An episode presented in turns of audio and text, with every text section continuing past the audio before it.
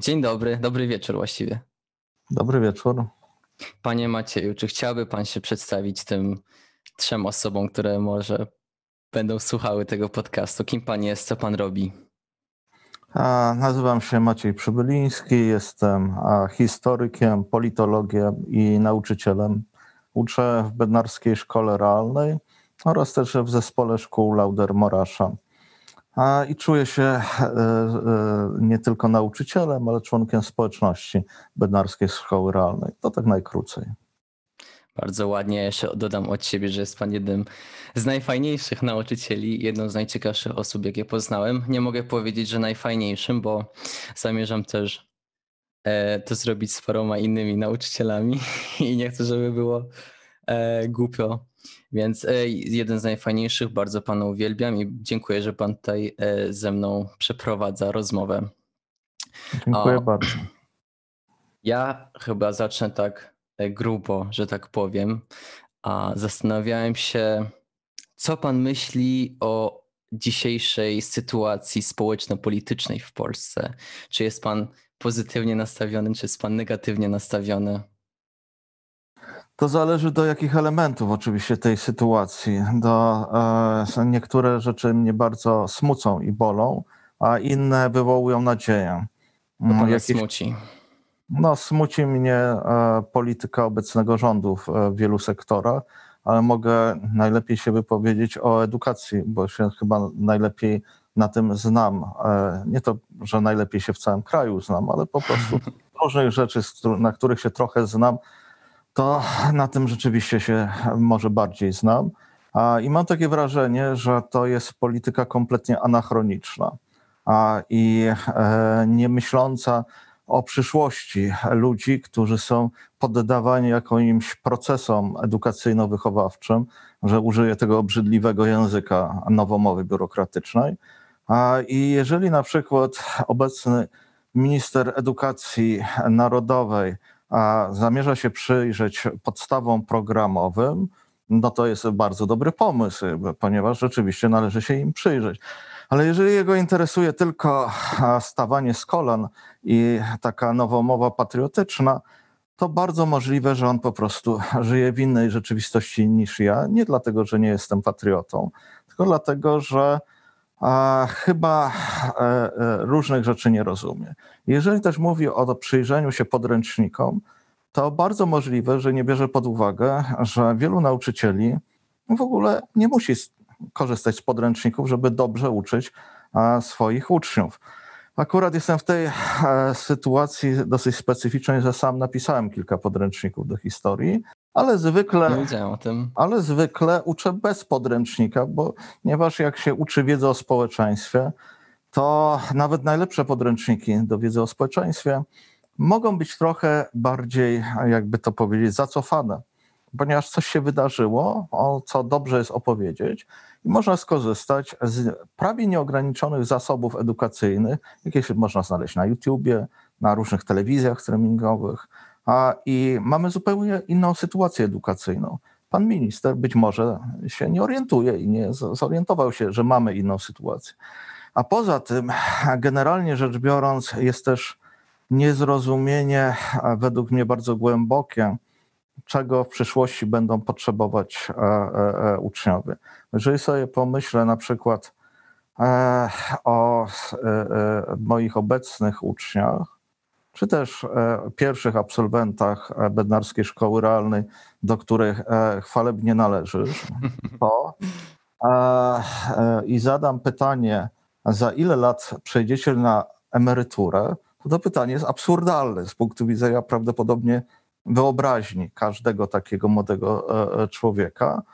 E, ale chodzi o to, że my nie jesteśmy w stanie przewidzieć, a i czym przez najbliższe te pół wieku będziecie się zajmować. I idea, że człowiek na przykład kończy sobie liceum, stwierdza, jestem dobry z polskiego, wybiera później studia polonistyczne, kończy studia polonistyczne, zostaje nauczycielem języka polskiego i następnie aż do emerytury będzie uczył tego jego, tegoż przedmiotu. Oczywiście w jakichś przypadkach ona dalej będzie rzeczywiście no, no, skutkować jakimiś pozytywnymi efektami. Ale normalnie mam wrażenie, że większość z Was musi stanąć przed przyszłością, że, w której co 10 lat będziecie na nowo siebie wymyślać. Hmm. Że na przykład ktoś wymyślił sobie teraz z Was, absolwentów, że coś studiuje. Ktoś inny wymyślił, że potrzebuje jeszcze pojeździć e, po świecie i znajdować jakieś wolontariaty, które pozwolą mu się lepiej zorientować. Ktoś inny wymyślił, że e, studia będzie e, łączył z, z działalnością improwizacyjną. Oczywiście to wszystko jeszcze utrudnił, utrudniła pandemia, ale przecież nie wiemy, jak będzie świat za 10 lat wyglądać, a świat się bardzo zmienia. Zmiany, no, jest niezwykłe przyspieszenie. Czy mogę e, Tobie zadać, Biersie, pytanie? Proszę bardzo. A ile miałeś w swoim życiu e, modeli e, telefonów komórkowych, smartfonów i tak dalej? Przepraszam, nie, nie wchodźmy w szczegóły. Muszę pomyśleć, ale wydaje mi się, że tak między 5 a 10. Okej. Okay. A, a, ja jestem, mam trzeci w swoim życiu, bo jestem bardzo anachroniczny i firma Nokia nie przewidziała, że ktoś może przez 15 lat się upierać przy korzystaniu. Nikt nie przewidział tego. Ale myślę, że każdy z Twoich nowych modeli miał jakieś dodatkowe funkcje, aplikacje, ułatwienia życiowe tak. i że mógł zmieniać swoje życie i życie wszystkich ludzi dookoła. Zdecydowanie tak. Na przykład, gdybym po tych 15 latach z Nokią nie zmienił telefonu, no bo ona po prostu padła w końcu, to pewnie bym mniej słuchał podcastów, ponieważ bym korzystał z, być może tylko z laptopa. A teraz słucham o wiele więcej podcastów. I e, mój sposób funkcjonowania się bardzo zmienił nawet w takiej, poprzez taki drobny element życiowy. No więc jak możemy e, teraz sobie wymyśleć, że was nauczymy, a no, dojdziemy w tej edukacji do tego momentu, gdzie nauczycie się jakiejś specjalistycznej wiedzy i to, z tej wiedzy będziecie korzystać przez całe życie, żeby być szczęśliwi i dobrze zarabiać. No to jest jakiś absurd e, po prostu, jeżeli się widzi to, co się dzieje. A jeżeli e, teraz na przykład. Mm, e, nie wiemy, czy samochody będą dalej funkcjonować tak, jak funkcjonują, czy będą samochody autonomiczne się bardziej rozwijać, a jak będą się rozwijać? Czy może znowuż odwrotnie będzie, że jednak prawo jazdy będzie potrzebne, ale ludzie nie będą chcieli mieć tak bardzo samochodów na własność, tylko wynajmować samochody, bo to będzie o wiele fajniej, jak ja sobie na krótko wyna wynajmę jakiś egzotyczny model i pojeżdżę nim, a później sobie zmienię na inny i nie muszę się przejmować, że e, e, e, wszystkie są zadrapane albo cokolwiek innego, no bo to już nie mój problem. To co z zawodem kierowcy? A jeżeli teraz w czasie pandemii covidowej bardzo wielu ludzi w wielu krajach zostało wysłanych na pracę zdalną i pewne prace się zmieniają, i bardzo łatwo można, e, przynajmniej w niektórych krajach, w Polsce niestety nie ma tej dyskusji, zauważyć, że tak wydawałoby się bezpieczny zawód jak zawód księgowego może być coraz bardziej zastępowany przez różne algorytmy, które dużą część tej mechanicznej jednak pracy są w stanie e, wykonać, to bardzo możliwe, że jakieś wielkie korporacje kanadyjskie, no, część tych księgowych poślą już na zwolnienie, emeryturę, cokolwiek innego. No i teraz, co my możemy z edukacją zrobić? No, możemy e, e, wrócić po prostu do myślenia takiego podstawowego. Po co? Po co mamy czegoś uczyć? A ja bardzo lubię historię, czy politologię, czy socjologię. I oczywiście e, e, ulegam temu narcystycznemu wrażeniu, że skoro ja to bardzo lubię, to prawdopodobnie wszyscy bardzo lubią, ale nie wszyscy jeszcze to odkryli. Ja teraz powinienem albo ich przekonać, bo jestem miły, albo przymusić, bo już jestem wnerwiony do tego, żeby to polubili. No ale to jest mm, e, zły tryb myślenia według mnie. Według mnie trzeba sobie zadać pytanie, co nam przyjdzie z tego, że będziemy przez kilka lat trenować a myślenie historyczne. No i znajduje takie elementy. No, z, według mnie rzeczywiście mało jaki przedmiot daje taką możliwość przeprowadzenia treningu z myślenia przyczynowo-skutkowego. I w dodatku takiego wieloczynnikowego myślenia przyczynowo-skutkowego, że jest wiele czynników, które składają się na jakieś przyczyny, tworzą jakieś skutki. Mało który przedmiot może człowieka też nauczyć e, po prostu myślenia porównawczego i e, może się przećwiczyć. I jak później natrafia na jakąś skomplikowaną sytuację, to niekiedy to jest zgubne oczywiście, ale sobie pomyśl, a może to jest tak, jak już tak było, jakieś elementy są podobne i dalej. Oczywiście bywa to zgubne, szczególnie jeżeli się porównuje wszystkich polityków do Adolfa Hitlera na przykład, to już jest i zgubne, i, i nudne. E, ale jeżeli tego się nie zrobi, to co pozostaje z historii? Pozostaje wyłącznie jedynie zestaw nudnych wydarzeń i e, nudnych e, dat i faktów. Oczywiście niektóre z nich dobrze jest zapamiętać, ponieważ jednak jak trochę pamiętamy, a nie tylko sprawdzamy natychmiast w smartfonie, żeby, żeby to mieć, no to, to się przydaje, ale, ale to nie jest, nie na to powinien być nacisk w edukacji skierowany.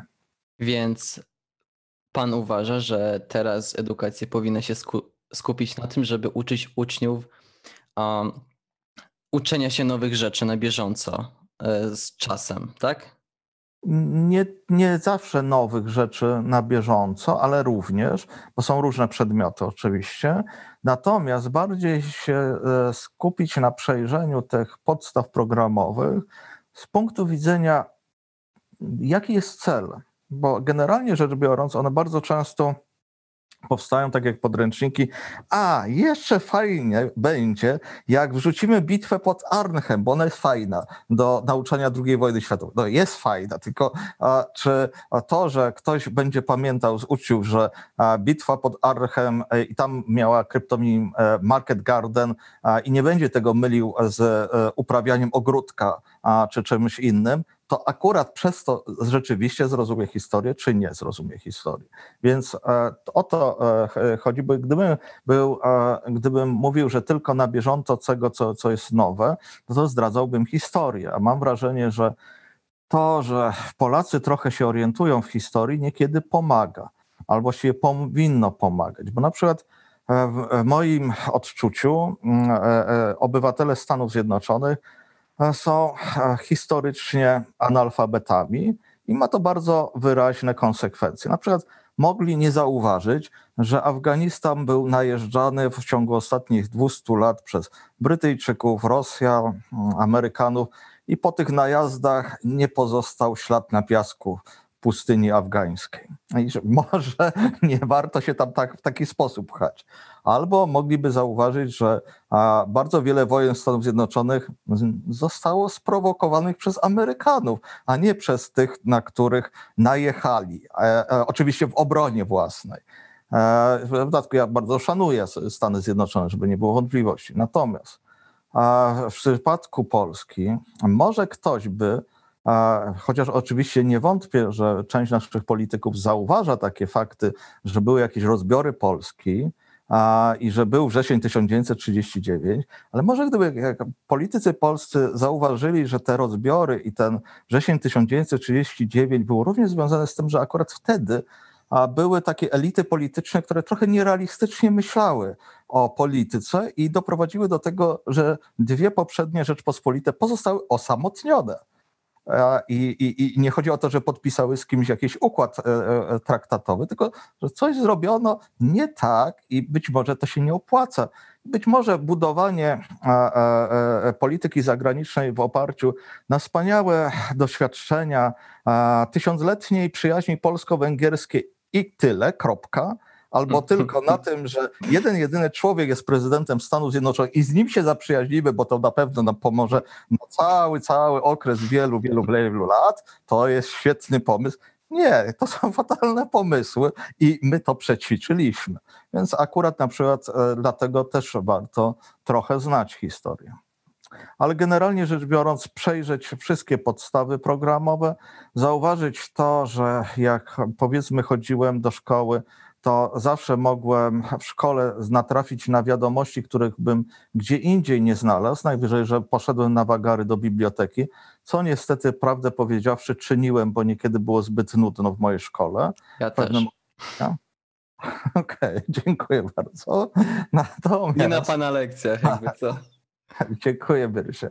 Natomiast obecnie, a przecież każdy mój uczeń może w każdej chwili spojrzeć do swojego smartfona i znaleźć tyle wiadomości, których nie jestem w stanie na lekcji przekazać.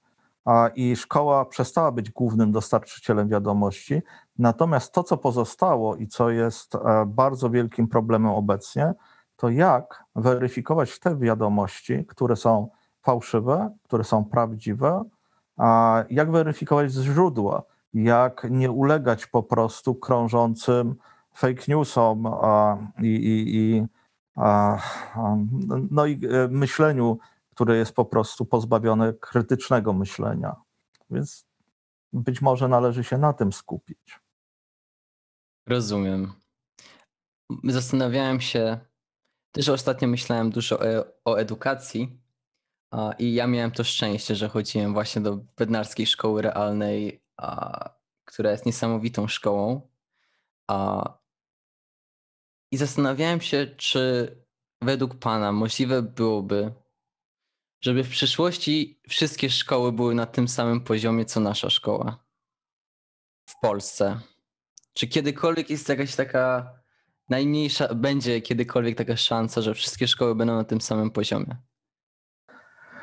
To jest chyba dobre pytanie, tylko nie do moje, chyba nie do mnie do końca. To znaczy, ja rzeczywiście, e, tak jak mi czas pozwala, to staram się też e, pomagać e, tym z moich kolegów, koleżanek, którzy próbują nieść tą ideę szkół realnych i doprowadzono, doprowadzili do zarażenia się tą ideą na tyle, że Powstała też Wawerska Szkoła Realna, Lubelska Szkoła Realna, parę innych szkół może gdzieś będzie powstawać.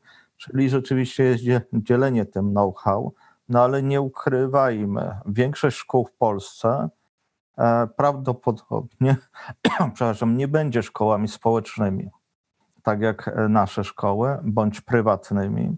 E, to są szkoły publiczne, więc wymagałoby to zmian z punktu widzenia edukacji e, publicznej. I mm, przypominam sobie wywiad w Tygodniku Powszechnym, który udzielił mój kolega, a twój także nauczyciel e, były, pan Jan Wrubel, który e, komentując reformę pani minister Zaleskiej, stwierdził, że tak się składa, że przed tą reformą powstało pewne czteroletnie liceum o bardziej takim nastawieniu praktycznym, czyli właściwie to, co było też założeniem tej reformy, przynajmniej deklaratywnym.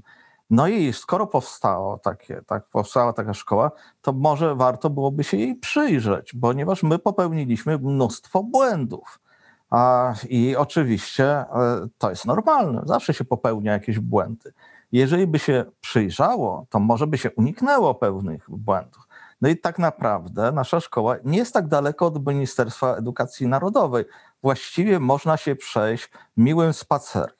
I, od, I, zadam już pytanie, ile osób było na tym spacerze? Zero. Nikt się nie zainteresował. A e, jeżeli teraz mamy e, nauczanie zdalne, które wygląda w wielu, wielu szkołach w Polsce źle, ale no, no kiepsko. I to mam poczucie, że to nie jest wina nauczycieli, tylko wina systemu. To może ktoś by się zainteresował tymi ludźmi, którym, e, którzy od dawna zajmują się nauczaniem zdalnym w Polsce i spytał się ich o jakieś rady. Nie zauważyłem takiego zainteresowania. Nie, nie, nie. E, w Polsce e, konserwatyści, którym podobno jest partia rządząca, broniący tradycji są jakimiś rewolucjonistami. Od, e, ciągle chcą odkrywać wszystko na nowo, burzyć wszystko i tworzyć na nowo. Co to za tradycjonalizm? To jest po prostu zwyczajnie radykalny rewolucjonizm. Więc generalnie rzecz biorąc, e, Wracając do Twojego pytania, bo trochę e, u, u, uciekłem e, od niego. E, mam nadzieję, że tak i że tak jak kiedy pisałem podręczniki na przykład do historii lata temu, to miałem takie, też taką nadzieję, że kolejni autorzy piszący kolejne podręczniki będą częściowo, nazwijmy to, inspirować się tymi podręcznikami i zauważą, że tam się pojawiają pewne e, elementy, które się nie pojawiały w innych podręcznikach, ponieważ były tylko takimi treściami dodanymi, ale że one są być może jakoś ważne, ciekawe. Na przykład? A, mm, co się w moich podręcznikach podoba. Mhm. A, na przykład tak istotna kwestia, jak to, że w XIX wieku narodziło się nasze podejście do czasu to znaczy, że nie było wcześniej standaryzowanego czasu, a że strefy czasowe e, dopiero wtedy powstały, ale również z tym związana kwestia punktualności, że punktualność była przed e, e, powstaniem cywilizacji przemysłowej niepotrzebna, gdyż rolnik nie musi wychodzić o 8.00 na pole, a raczej wyjdzie o świcie, a świt jest niepunktualny generalnie rzecz biorąc w ciągu roku. Okay. Rozumiem. Okej, okay, więc na początku właśnie kiedyś pytałem o tej obecnej sytuacji społeczno-politycznej. Powiedział pan, że są rzeczy, które pana smucą i dał pan przykład edukacji, ale powiedział pan, że są też rzeczy, które dają panu trochę nadziei. I co należy do tych rzeczy, które dają panu trochę nadziei? A bardzo dużo nadziei daje mi, e, e, dają mi przemiany świadomości w Polsce szczególnie młodego pokolenia. E, I to, że e, jest e, wyraźna przemiana świadomości i wyraźna, wyraźna przemiana świadomości w takim kierunku po prostu tworzenia nowych wartości społecznych i odejście od takiej mentalności, która dominowała jednak w Polsce od lat 90., indywidualistyczno-konsumenckiej. To jest takiego złudzenia, że najważniejszy jest rozwój indywidualny każdego i niezauważenia, że ten rozwój indywidualny jest jak z, z reklamy pewnego na, napoju. Wybierz nas, czy tam wybierz jakąś wolność, no i wszyscy wybierają później tą, tą, tą, tą, tą wolność, czy jest taki mój ulubiony rysunek satyryczny, chyba z New Yorkera sprzed lat, gdzie e, na pierwszym rysunku e, nastolatka mówi do taty, chciałabym mieć tatuaż. Na drugim rysunku tatuaż będzie wyrazem mojej wolności i niezależności. A na trzecim mówi, zresztą wszyscy w klasie już mają tatuaż. Mm. I to jest normalne, to w ogóle jest normalny mechanizm, ale jeżeli a, y, y, zakładamy, że, że, że najważniejsze w społeczeństwie jest dawanie takiego indywidualistycznego rozwoju, to zaczynamy wpychać ludzi w pewną iluzję, szczególnie e, o tyle też niebezpieczną, że zaczynamy żyć w takich czasach. Tutaj nie jestem oryginalny, powtarzam to, co też mówi na przykład Yuval Noah Harari, ale on mówi też za innymi ludźmi, też nie jest oryginalny, że żyjemy w czasach, gdzie edukacja znowuż ma bardzo ważną rolę do odegrania, ponieważ wcześniej hasło poznaj siebie samego było fajnym hasłem filozoficznym czy psychologicznym. Obecnie, jeżeli my siebie w miarę dobrze nie poznamy, to wcześniej poznają nas algorytmy i uzależnią od różnych rzeczy, ponieważ hmm. będą nas wpychać te rzeczy, żeby uczynić nas super konsumentami, żebyśmy wydawali forsę właśnie akurat na te rzeczy, a my będziemy się dalej a bujać w takiej pseudoświadomości, a to mój indywidualny wybór, wara komuś tam i tak naprawdę staniemy się w pewien sposób niewolnikami. I wracając teraz, widzę wyraźnie, że jest zmiana mentalności społecznej i to właśnie ludzi poniżej 30 roku e, życia, odejście od takiego myślenia indywidualistycznego, bardziej społecznego, zauważenie pewnych e, ważnych kwestii. Te protesty, które się odbywają e, w Polsce, są dla mnie zrozumiałym wynikiem frustracji społecznej. Mogę nie pochwalić każdego objawu tego protestu, ale nie mam wątpliwości, że one są nie dość, że zrozumiałe, ale że intencje protestujących są jak najbardziej szlachetne i, i, i właściwe. Jest według mnie obudzenie się takiego ducha społecznego i zrozumienia dzięki temu również potrzeby mechanizmów demokratycznych oraz potrzeby dobrego funkcjonowania państwa w sytuacji e, pandemii, kiedy spotykamy się właściwie nieustannie ze złymi sposobami funkcjonowania państwa. Okej, okay. Więc uważa pan, że jakby to moje pokolenie, e, tak to nazwę, jest daje panu nadzieję i jest e, jakby to powiedzieć szukam po polsku słowa, przepraszam jest bardziej takie powiedzmy obudzone pod względem niektórych społecznych problemów. Okej, okay, więc mamy, tak. mamy to i to jest super, bo też widzę wśród, wśród moich znajomych, że poziom jakiegoś aktywizmu jest większy, jest większa samoświadomość, a wydaje mi się, że jakieś takie współczucie do człowieka też wzrasta a, i tolerancja. I to jest mhm. super. E, I też mi to daje nadzieję, ale z drugiej strony widzę też e, Pan wspomniał trochę o tej algorytmach. I tak sobie myślę o, o postępie technologicznym i zastanawiam się, czy, czy jednak moje pokolenie będzie miało lepiej czy gorzej w przyszłości, bo chociaż z jednej strony jesteśmy bardziej, tak jak mówiłem, samoświadomi, problemów społecznych, jesteśmy bardziej tolerancyjni, to z drugiej strony mamy takiego powiedzmy wroga, e, którym jest strasznie duży postęp technologiczny i ogromne korporacje, e, którym zależy na tym, żebyśmy my tak naprawdę nie mieli prywatności. Więc z jednej strony widzę taką dobrą drogę, ale z drugiej strony widzę tą tak. złą drogę, do której y, chcąc nie chcąc zmierzamy, bo tak naprawdę możemy powiedzieć, że siła zależy od nas, od, od, jakby od mas, ale nie widzę, żeby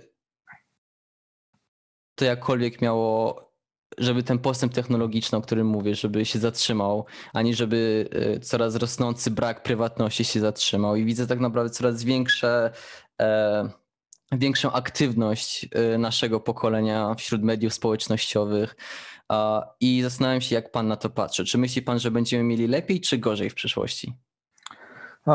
To jest dobre pytanie, bo rzeczywiście ta kwestia prywatności jest jedną z podstawowych e, kwestii i e, postęp technologiczny zmienił do tego podejście. I to, to są rzeczywiste zagrożenia i, i takie globalne zagrożenia. I teraz no ja, ja jestem bardzo anachronicznym człowiekiem pod tym względem. Nie posiadam żadnego konta na żadnym medium społecznościowym. I teraz e, i powiem, że nie posiadam bardzo konsekwentnie od czasu, kiedy przyglądałem się naszej klasie, więc jeszcze przed wejściem Facebooka do, do, do, do Polski, stwierdziłem, że to bardzo dużo daje możliwości, ale też tworzy pewne zagrożenia, co do których jestem e, no właśnie bardzo ostrożny. I te możliwości, które, e, które tworzę, no, ale oczywiście no, korzystam z przeglądarek internetowych, e, skorzystam z różnych aplikacji, więc to, to nie mogę się zamknąć na takiej bezludnej wyspie. No, natomiast co pozostaje? No, pozostaje coraz większa świadomość i coś, co też widzę, oczywiście to są przykłady indywidualne, więc trudno mi powiedzieć, jak to będzie społecznie, większa świadomość korzystania z różnych mediów i właśnie też większa możliwość zrozumienia zagrożeń.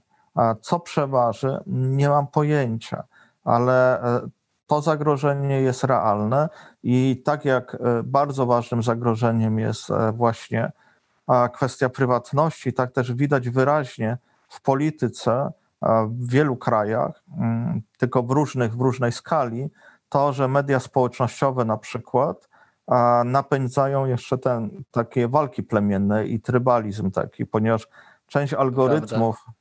które e, po prostu działają na zasadzie no, niezwiązanej z duchem obywatelskim, tylko po prostu, żeby było firmie korzystniej, no, doprowadziły do tego, że poglądy, które zwykle byłyby poglądem jakichś e, pojedynczych szaleńców, tego względu, że tych pojedynczych szaleńców e, e, łączą, a ci pojedynczy szaleńcy w skali globu są niezwykle aktywnymi konsumentami i klikającymi, więc nagle staje się to jakimś olbrzymim zjawiskiem. Na przykład to, co się stało teraz w czasie wyborów w Stanach Zjednoczonych jest niezwykle ciekawe.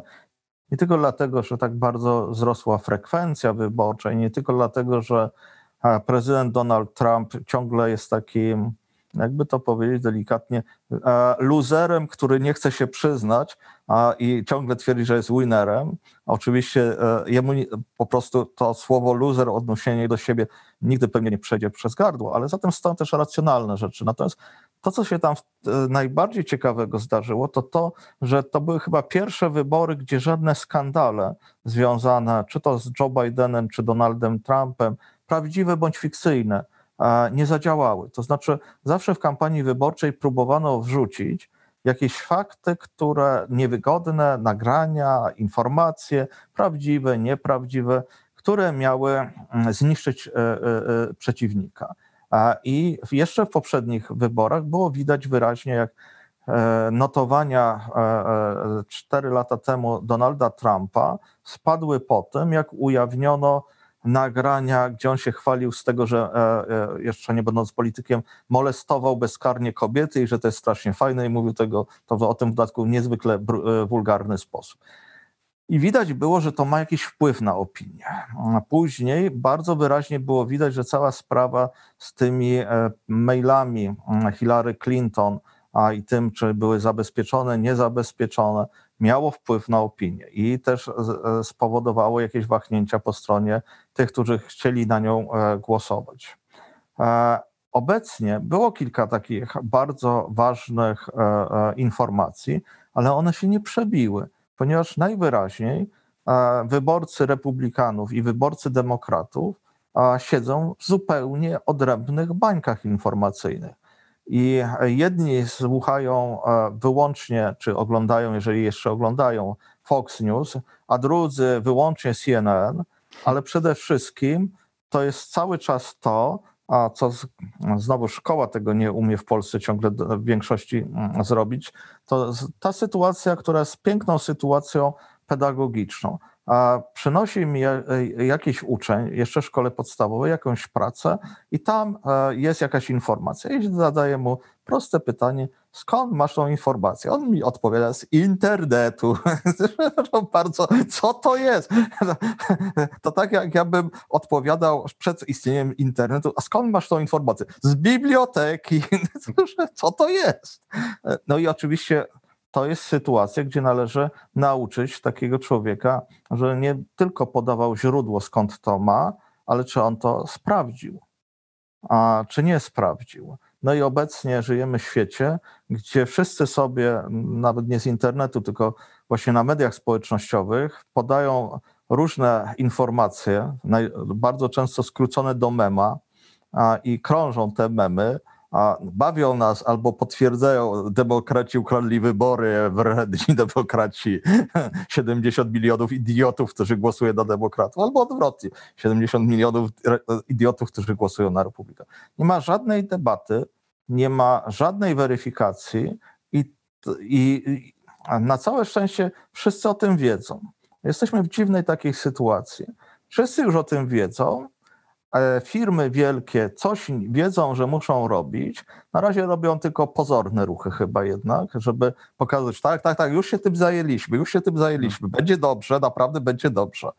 E, no, nie wiem, e, to, to są realne wyzwania, natomiast ja generalnie rzecz biorąc, być może to jest skaza moja, jestem dosyć dużym optymistą w, w sensie podstawowej cechy ludzi czy ludzkości, Mianowicie uważam, że mm, ludzie mają niezwykły instynkt przetrwania i niezwykłą zdolność adaptacji do różnych warunków.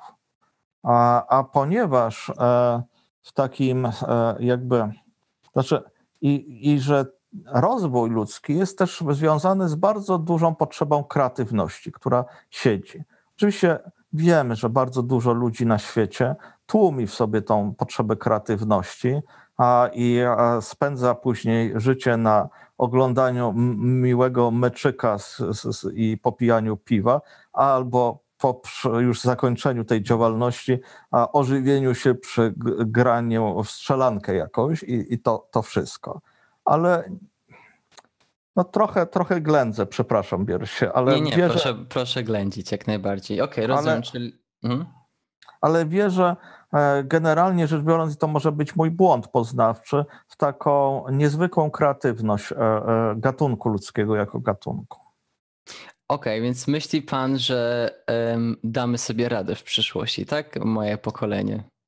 Myślę, że, że jest duża szansa na to i że jest oczywiście jest pytanie, to znaczy przynajmniej na razie te wszystkie algorytmy, które nami rzeczywiście manipulują, wydaje się, że nimi też można w pewien sposób, mówię w uproszczeniu, manipulować, czy nauczyć się korzystać, czy nauczyć się, nie wiem, czy obchodzić, ale e, że to jest wszystko, co jeszcze nie jest takim momentem przełomowym, gdzie możemy powiedzieć, tak, rzeczywiście straciliśmy wolność.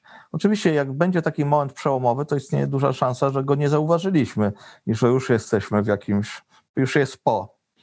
No to, Jest- to może się zdarzyć. Jest to całkiem prawdopodobne. Nie zdziwiłbym się, gdyby tak było. Ale to bardzo się cieszę, że jest pan optymistą. A wydaje mi się, że potrzebujemy dużo optymistów w takim e, obecnym świecie, gdzie jest bardzo dużo e, mroku, że tak powiem. Um, czytałem dzisiaj w gazecie wyborczej, że PiS, że poparcie PiSu upada. Czy to jest prawda? Czy po prostu gazeta y, wyborcza tak mówi, żeby przekonać swoich czytelników, że tak jest, chociaż to nieprawda? Co pan myśli o tym?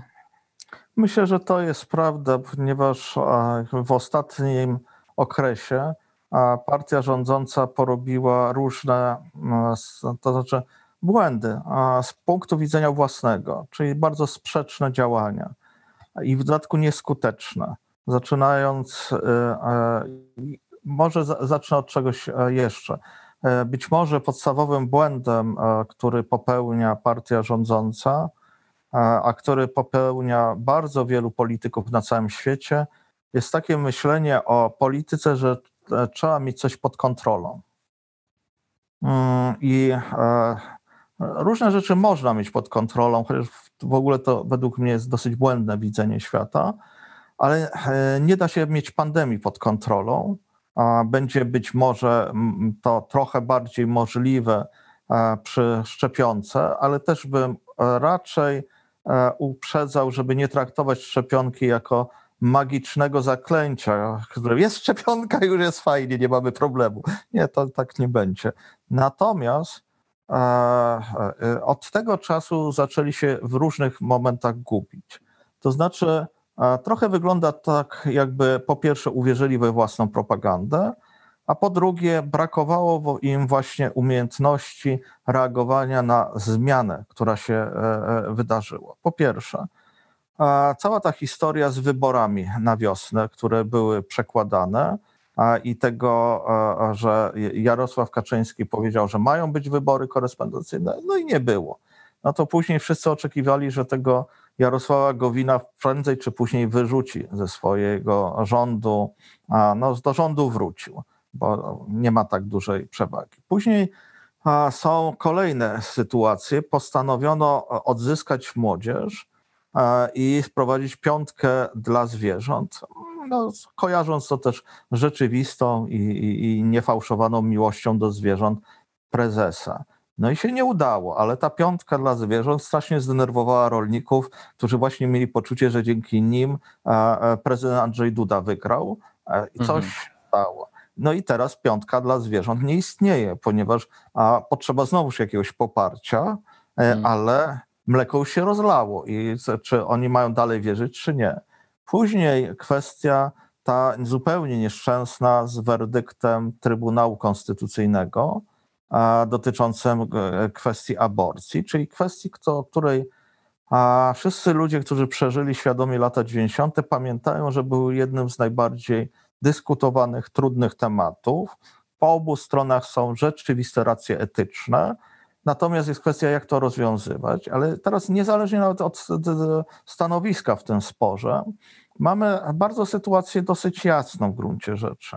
Oczywiście nie jestem w stanie tego udowodnić, ale dosyć powszechnie wygląda na to, że pan prezes Jarosław Kaczyński przekonał Trybunał Konstytucyjny, jakoś opanowany przez jedną opcję polityczną, do tego, żeby po, e, wyciągnął zamrażarki projekt, który był od kilku lat w tej zamrażarce Trybunału Konstytucyjnego i opublikował, zaostrzając prawo. To spowodowało e, wściekłość i to z kilku powodów. Wściekłość tych, którzy e, nie znoszą obecnego prawa aborcyjnego i pomysł, żeby jeszcze je za, za, zaostrzyć jest zupełnie absurdalny i taki a, i lecimy na, na wojnę. Wściekłość również z tego powodu, że inni mieli poczucie, ale, ale do czegoś doszliśmy, dlaczego teraz te, to się to łamie? Wściekłość również e, e, tych, którzy po prostu myślą sobie, no dobra, ale mamy jakieś procedury, powinna się znowuż jakaś debata odbyć, nie ma żadnej debaty, a jacyś goście nagle nam mówią, że to ma być. A zwracam uwagę, że ten werdykt, wbrew prawu, rząd ciągle nie opublikował tego werdyktu. Nie stało się prawem. Oni łamą własne zasady, e, czy, hmm. czy i e, co, dlaczego tak się stało? Myślę, że między innymi dlatego, że e, rządzący sądzili, że wyprowadzą ludzi na ulicę, ale nie sądzili, że będzie tak wielu ludzi. Sądzili, że będą ludzie, że będzie później mówić można, co jest raczej wbrew faktom, że to dzięki nim wzrosła liczba zarażonych i śmierci. Będzie można mówić komuś, że ma ręce na krwi. Nie, przepraszam bardzo, krew na rękach. Przepraszam, już te wszystkie obrzydliwe metafory mi się mieszają. I że to spowoduje od, e, odwrócenie uwagi od bardzo prostej kwestii, która zaczęła nurtować ludzi w Polsce, że być może w lecie nie zauważyliśmy czegoś, i e, nie przygotowaliśmy się do drugiej fali pandemii, o której wszyscy na wiosnę mówili. I że e, jeżeli teraz budujemy jakieś e, szpitale zastępcze, to, bardzo przepraszam, coś w lecie można było zrobić.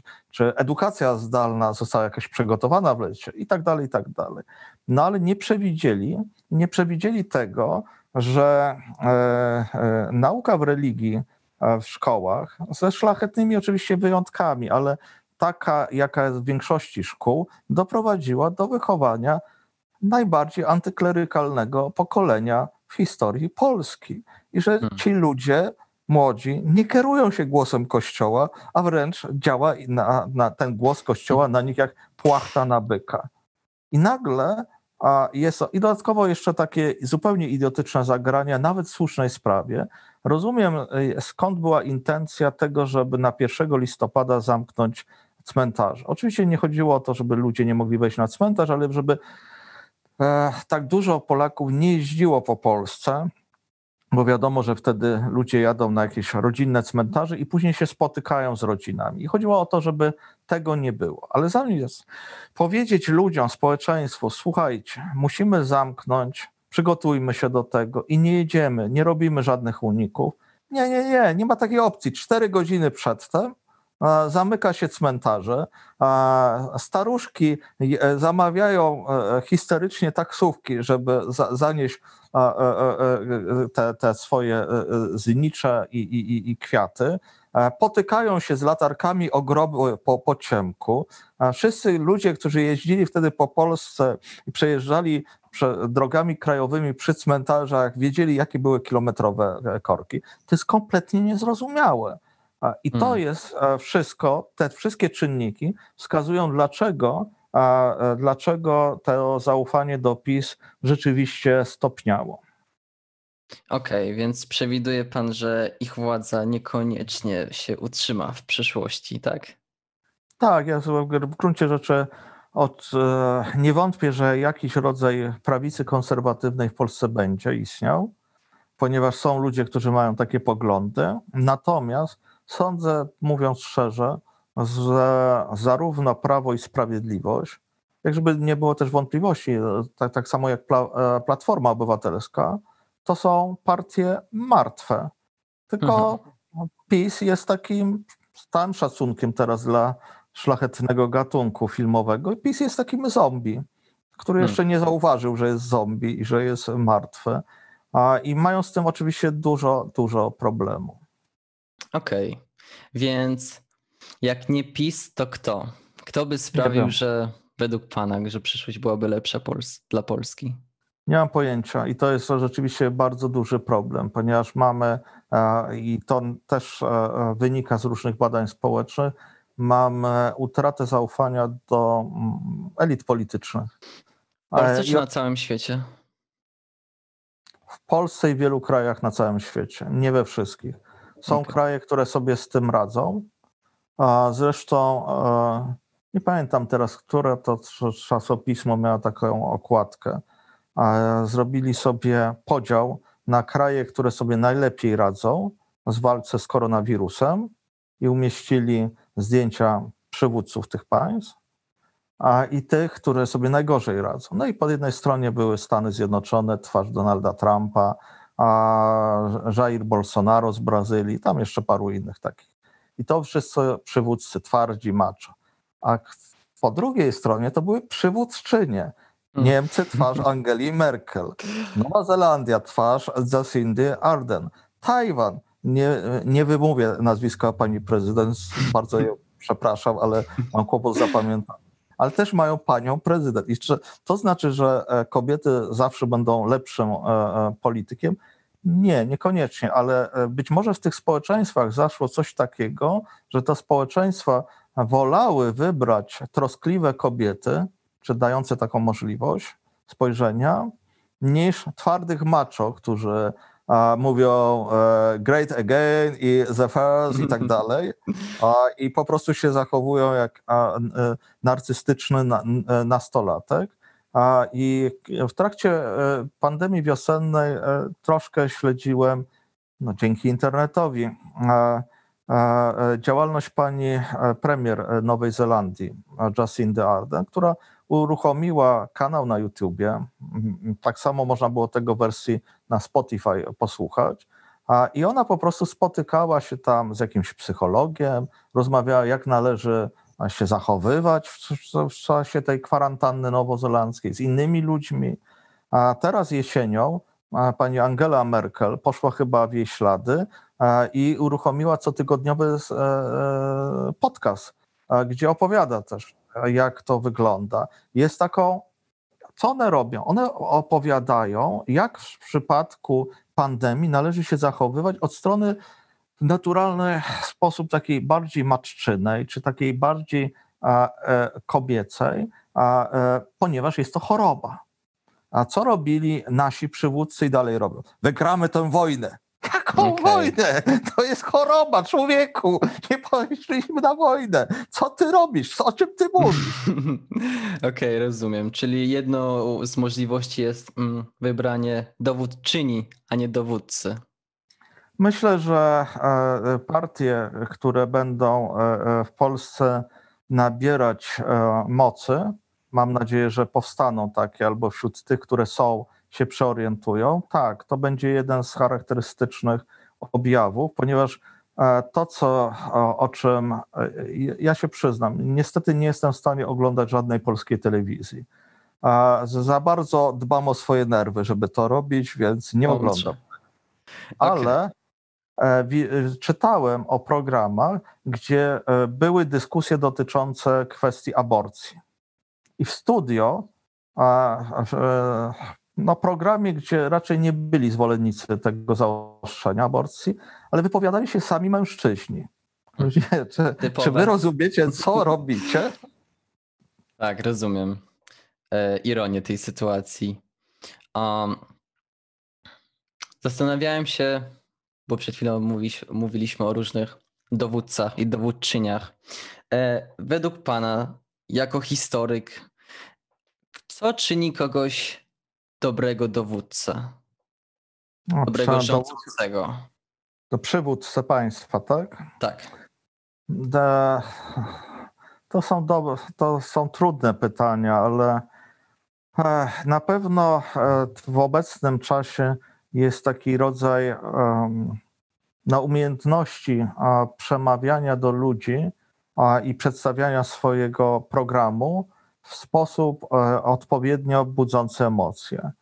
Z dużą przykrością muszę powiedzieć, że Donald Trump to umie robić, tylko że nie lubię tych emocji, które on wzbudza ale on naprawdę umie wzbudzać emocje, pod tym względem jest charyzmatyczny. Ale można próbować wzbudzać emocje bardziej metodami takimi, nie wiem, współczującymi, czy od, o, o, o, e, te, takimi, które odwołują się jednak do e, lepszych uczuć, na przykład troskliwości, współodpowiedzialności, solidarności, aż, aż dziwnie to słowo obecnie w Polsce brzmi. E, I to jest jedno. Drugą kwestią jest to, że e, e, wszyscy przywódcy, ci, których nazywamy w pewnym skrócie populistami, mają jeden zasadniczy problem. Nie rozumieją bardzo często doradców, na przykład naukowych świat się stał dosyć skomplikowanym światem. Oni, e, e, jak już mówiłem, dochodzą do władzy, ponieważ rozumieją emocje, ale później poza emocjami muszą zrozumieć jeszcze jakieś racjonalne rady, a nie natychmiast tweetować i e, reagować po prostu zgodnie ze swoją emocją. Muszą w dodatku zrozumieć, że przykładowy ekspert e, Anthony Fauci ze Stanów Zjednoczonych, który ma e, no, piękną po prostu biografię walki z różnymi epidemiami, e, bo on zasłynął z tego, jak podchodził do AIDS jeszcze, które, czy, czy całe dekady temu, to jest starszy człowiek. Co on mówi? I najważniejsza kwestia, którą niestety mają Chińczycy, a brakuje obecnie w Stanach Zjednoczonych i w Europie, to jeszcze przywódcy powinni myśleć w sposób strategiczny. To znaczy, e, ja na przykład e, wypowiem wprost swoją opinię na temat polityki e, pana prezesa Jarosława Kaczyńskiego. Nigdy nie wierzyłem w to, że myśli strategicznie, ponieważ nigdy nie miałem najmniejszych oznak tego bo hmm. jest świetnym taktykiem, bardzo dobrze taktycznie myśli. E, I rozumiem, że ci wszyscy, którzy widzą tylko jeden ruch do przodu na, w szachach, uważają, że jak ktoś widzi właśnie więcej tych ruchów, no to już jest świetnym strategiem. Może na w szachach tak jest, ale w polityce międzynarodowej nie ma tam myśli strategicznej. To znaczy, Chińczycy a rzeczywiście ze względu na swój system, który jest bardzo złym systemem, bardzo mi nieodpowiadającym systemem a, e, i jest, a, e, właściwie jeżeli się Chinom przyjrzymy, to widzimy mnóstwo zagrożeń a, związanych z rozwojem technologicznym, zagrożeniem prywatnością i silnym władz, silną władzą państwową jednocześnie. To jednocześnie oni mają coś takiego, że rzeczywiście są w stanie wymyślić pewne plany strategiczne, są w stanie skupić wokół realizacji tych planów naprawdę ekspertów merytokratycznych, to jest też w tradycji chińskiej, no i bardzo cierpliwie to realizować. Tutaj e, jest pewien problem ze systemami demokratycznymi. Jeżeli w Stanach Zjednoczonych w praktyce co dwa lata są jakieś wybory, to znaczy, że e, są, jest to kraj w nieustannej kampanii wyborczej i mają pewien problem, że nie jest łatwo wszystko przełożyć na język dostępny dla każdego. To raz. Dwa, przeżyli też e, no, taki kryzys, który nie był tylko kryzysem ekonomicznym w 2008 roku, ale kryzysem zaufania do elit i do systemu, kiedy okazało się, że pozwolono na stworzenie systemu e, pożyczek bankowych, który był oparty w gruncie rzeczy na oszustwie e, i, i niszczył to zaufanie. E, więc, więc jest taki brak. To są być może te trzy, trzy kwestie związane z przywódcą. Umiejętność wyrażania ludzkich emocji, żeby pociągnąć za sobą ludzi, umiejętność racjonalnego słuchania ludzi i pewnego rozumnego bycia, żeby zrozumieć również ekspertów, nie trzeba być samemu najbardziej wykształconym człowiekiem. Ronald Reagan nie jest moim ulubionym prezydentem Stanów Zjednoczonych, ale jest na przykład prezydentem, który potrafił zatrudnić w swojej administracji ludzi, o których dobrze wiedział, że są mądrzejsi od niego, inteligentniejsi niż on i umiał ich słuchać, ale wiedział, że on musi podjąć tą decyzję. No i trzecia kwestia, widzenie strategiczne, czyli nie tylko widzenie e, następnej kampanii wyborczej albo utrzymania słupków poparcia społecznego, ale zastanowienie się, jak ja chcę widzieć swoje państwo, na przykład na jakimś kontynencie i na całym globie, w przyszłości i w których kierunkach powinniśmy podążać. Okej, okay. a czy widzi pan może kogoś, kto ma te cechy teraz w Polsce? Trudno mi powiedzieć. Widzę polityków, którzy e, e, e, się mogą dobrze zapowiadać, ale żeby była taka. Nie, nie, nie, nie będę mówił żadnymi nazwiskami. Trudno mi o tym powiedzieć, ponieważ to myślę, że czasy też tworzą w dużym stopniu polityków i że niektórzy mogą okazać się ludźmi, którzy E, e, na tyle się zmienią, ponieważ e, jeżeli myślę o przyszłości kraju i teraz widzę, że, tak już przyznałem się, że widzę, że obie główne partie w Polsce uważam za zombie, zarówno PiS jak PO, to nie znaczy, że wszyscy ludzie tam są beznadziejni i straceni. Nie, najciekawsze zawsze jakieś mieszanki polityczne powstają wtedy, kiedy jacyś młodzi idealiści łączą się ze starymi pragmatykami, którzy trochę jednak zjedli zębów na polityce i umieją ze sobą współpracować nie na zasadzie, że e, e, nieustannie próbują siebie zamordować i wyciąć z partii, tylko stworzyć wspólną jakąś organizację w celu przeprowadzenia zmiany. Okej. Okay. Mam nadzieję, że znajdzie się ktoś, kto właśnie ma wszystkie te trzy, te trzy cechy, o których Pan mówił.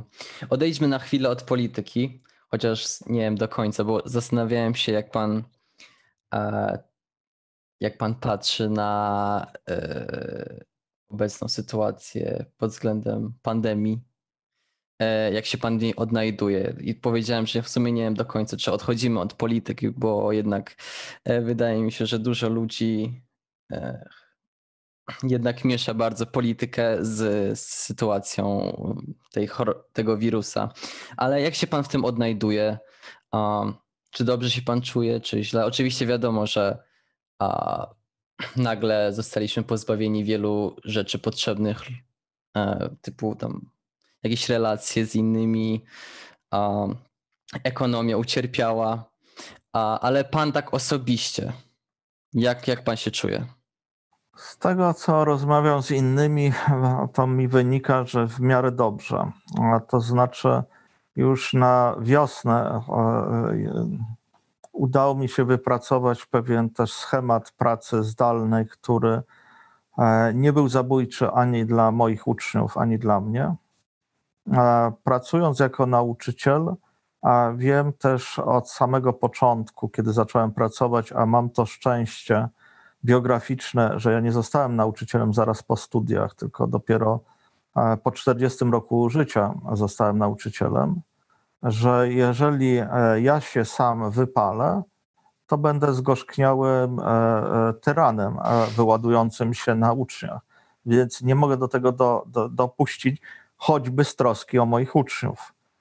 I trochę nauczyłem się dbać o swoje swój dobrobyt, nazwijmy to, czy taką, taką minimalną e, kwestię. I to, co e, e, jest ważne, to też sobie zadałem pytanie, mm, jak mogę odreagowywać, czy no, no właśnie nie popadać w jakieś stany depresyjne.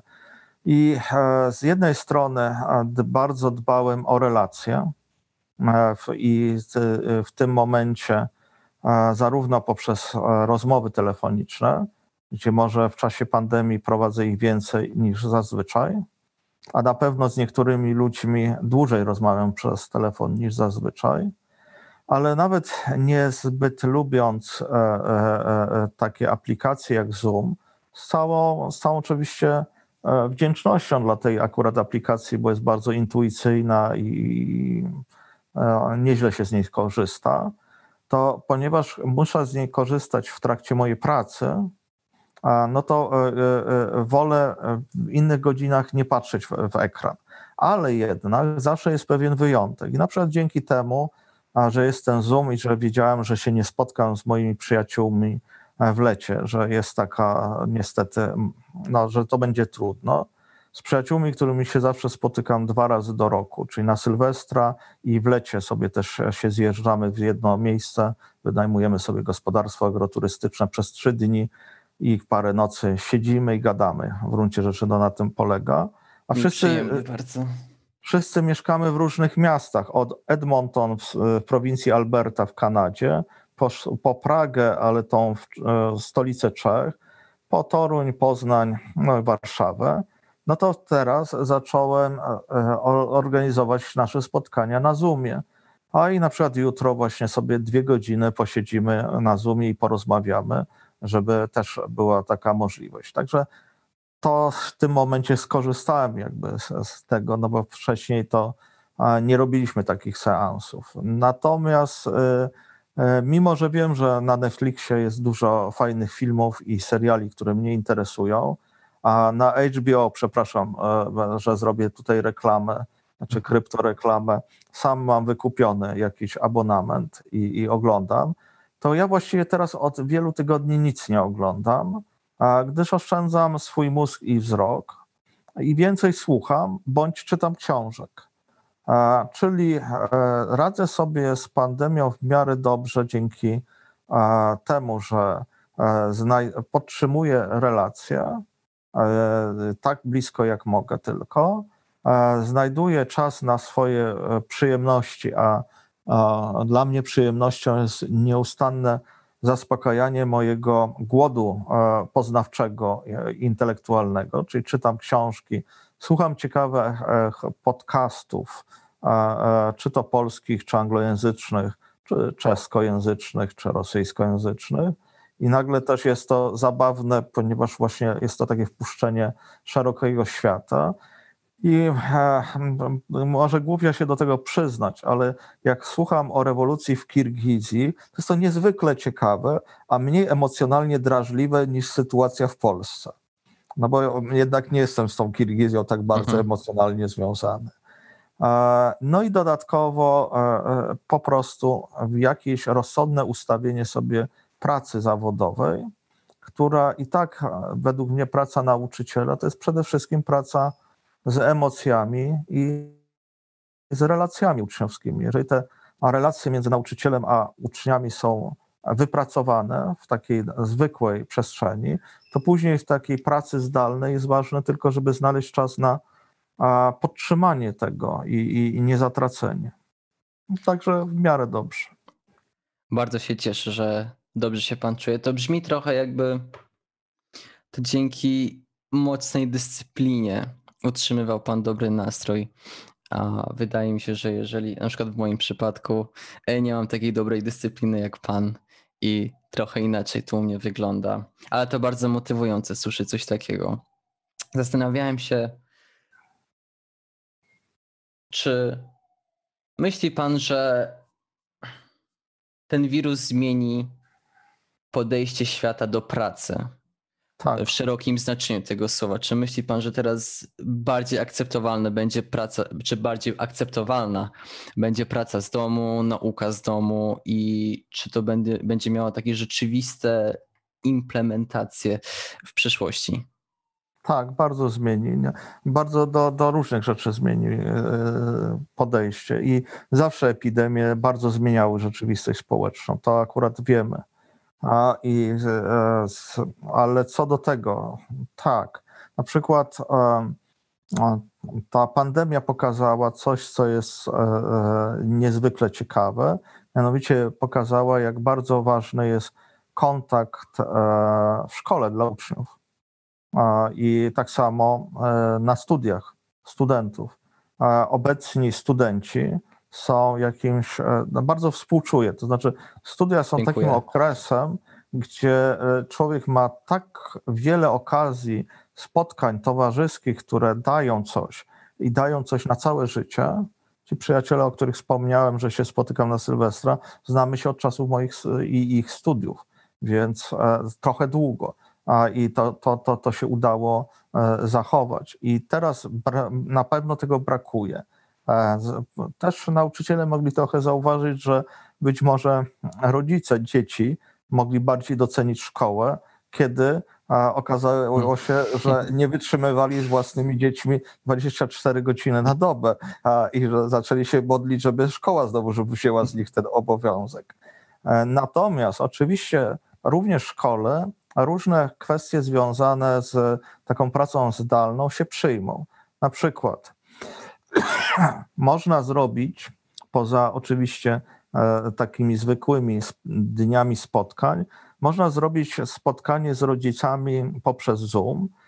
I jest to łatwiejsze zarówno dla zajętych rodziców, jak nauczycieli. I dzięki temu można podtrzymać w inny sposób kontakt z rodzicami. Można niektóre przedmioty e, od czasu do czasu przerzucić na Zoom zauważyłem z, z, z uczniami z realnej, że mogliśmy więcej się spotykać, przygotowując się do debat oksfordzkich, dzięki temu, że mieliśmy spotkania na Zoomie. Mm. Niż, e, e, e, ponieważ tutaj, jak wiadomo, w realu zawsze trudniej jest umówić, żeby wszyscy byli, więc to są takie rzeczy. Jest dużo zawodów, gdzie e, e, praca może być zdalna. I wśród moich przyjaciół mam takie osoby, które robią wszystko to, co by robili normalnie, tylko robią zdalnie i nie mają z tym problemu w ich kwestii. Oczywiście to są znowuż osoby, które są na tyle doświadczone życiowo, że udało im się zrobić jedną ważną rzecz. To znaczy, ta praca zdalna, którą teraz wykonujemy, jest bardzo zdradliwa i trudna, gdyż nasze miejsce pracy jest naszym miejscem wypoczynku i nasze i po prostu jeżeli w ogóle żyjemy w czasach, gdzie jedna z najważniejszych umiejętności to umiejętność skupienia uwagi na dłuższy czas na czymś, to teraz przy takiej e, pracy zdalnej to jest w ogóle trudne, no bo to powiedzmy, że my dwaj mamy skupioną uwagę na sobie ale jeżeli tutaj byłby jeszcze e, na, tym, e, na tej sesji byłoby dwóch e, słuchających, to niewykluczone, że oni by musieli sprawdzić, kto im coś przysłał na Face'a w trakcie tego, albo ktoś z nich by w którymś momencie stwierdził, że może w trakcie będzie słuchał oczywiście, ale sobie jeszcze pogra w Counter Strike albo cokolwiek innego. Niespecjalnie I... wyłączyłem telefon i odrzuciłem, żeby się nie rozpraszać wyjątkowo. Więc to nie jest, to nie jest łatwe. A poza tym jeszcze no, e, e, e powiedzmy, że ja nie zagram w Country Strike'a, ale siadając przed ekranem e, mogę nawet e, zobaczyć jakieś odbite swoje książki i sobie pomyśleć, hmm, dawno tego nie czytałem, to jest fajniejsze. Więc to jest naturalne. I to jest bardzo trudne i wymaga po prostu pewnego doświadczenia. Nie mówiąc też o czymś takim, a co jest zawsze trudne, że e, nie jest łatwo wstać niekiedy. Ale jak człowiek ma wykonywać pracę w tym samym miejscu, gdzie jest łóżko, to to wstanie staje się heroicznym zabiegiem. To prawda. Zgadzam się z panem, z panem w stu procentach. Ale jeżeli chodzi o szkołę, czy jest tragicznie dla pana? No, nie chodzi mi o samą Oczywiście wiadomo, że trudno wstać i pracować w tym samym miejscu, gdzie się odpoczywa, ale jeżeli chodzi o samą samą szkołę, czy dużo się, dużo się zmieniło, czy jest dużo problemów w związku z, z tą sytuacją? Tak, jest. I teraz pytasz mnie o e, konkretną szkołę, w której pracuję, czy... Tak, tak no, szkołę realną. Tak, są oczywiście problemy z tym, że dostajemy informacje zwrotne od rodziców naszych uczniów, jak też od e, uczniów, a, że jest o wiele lepiej niż gdzie indziej. Więc e, powiedzmy, że Mhm. e, nie jest najlepiej, ale ponieważ gdzie indziej jest znacznie gorzej, więc jest świetnie. Okej, No, rozumiem. Świetnie nie jest a, i są problemy. A, I e, e, są problemy właśnie z tym, że co pewien czas trzeba wyławiać te osoby, którym e, motywacja spada, a, którzy mają jakieś problemy rodzinne.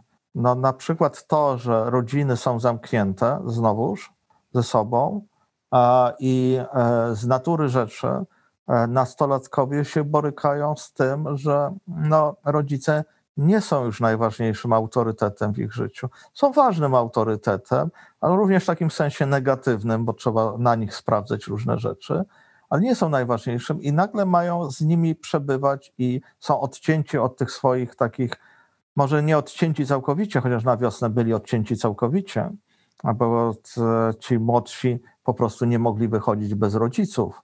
No i teraz e, to nie był, jak nie mam twój problem, Biersi, ale wyobraź sobie siebie jako piętnastolatka, który, e, żeby wyjść gdziekolwiek, nawet pobiegać, musi poprosić tatę, bądź mamę, bądź nie wiem, ciotkę, wujka, cokolwiek. No przecież to było chore a, i Tak. doprowadzało do e, takiej kolizji. Więc zdarzyło mi się być mediatorem rodzinnym już w tym okresie pandemii wiosennej, gdzie.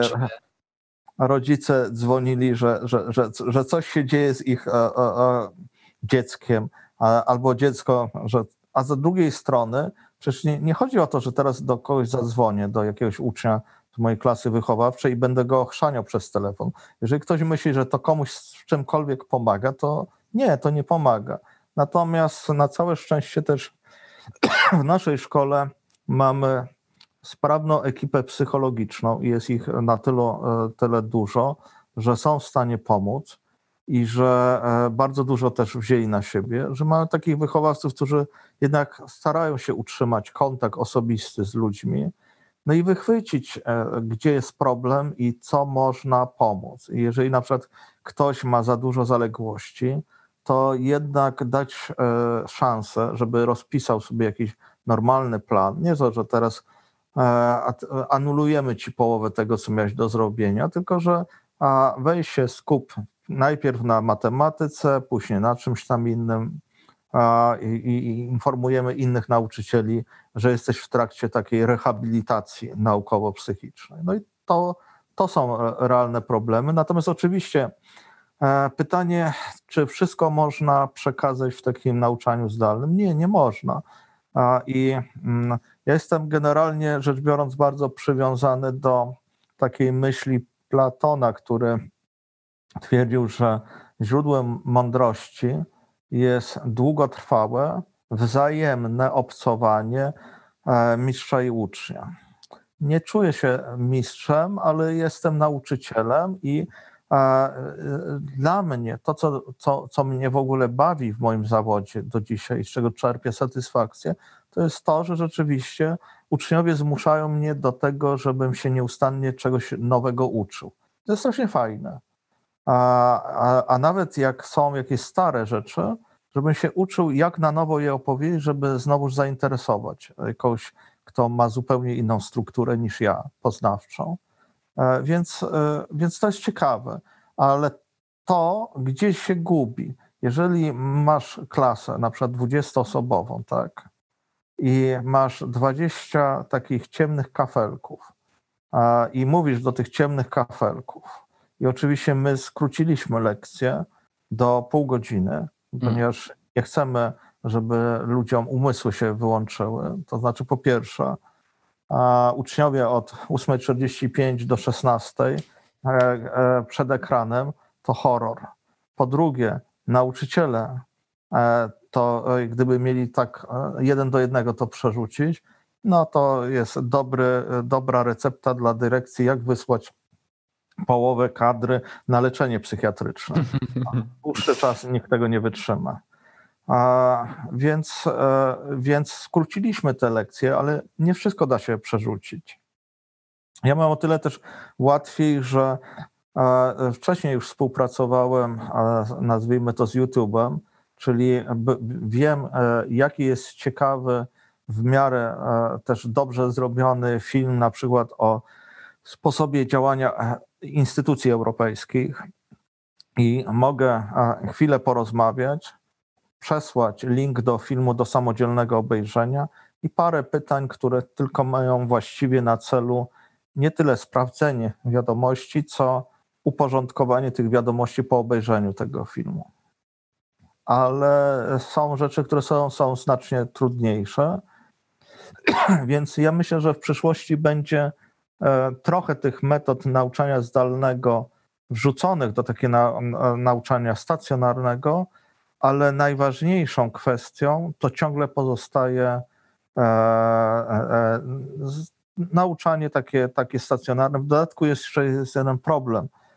E, to, co jest straszną wadą systemu edukacji polskiej, a czemu od samego początku e, świadomie, od początku powstania Bednarskiej Szkoły Realnej próbujemy zapobiec, to jest to, że polski system edukacyjny kształtuje ludzi, którzy nie umieją pracować zespołowo. No i jak wiesz, wrzucamy uczniów realnej w różne projekty zespołowe.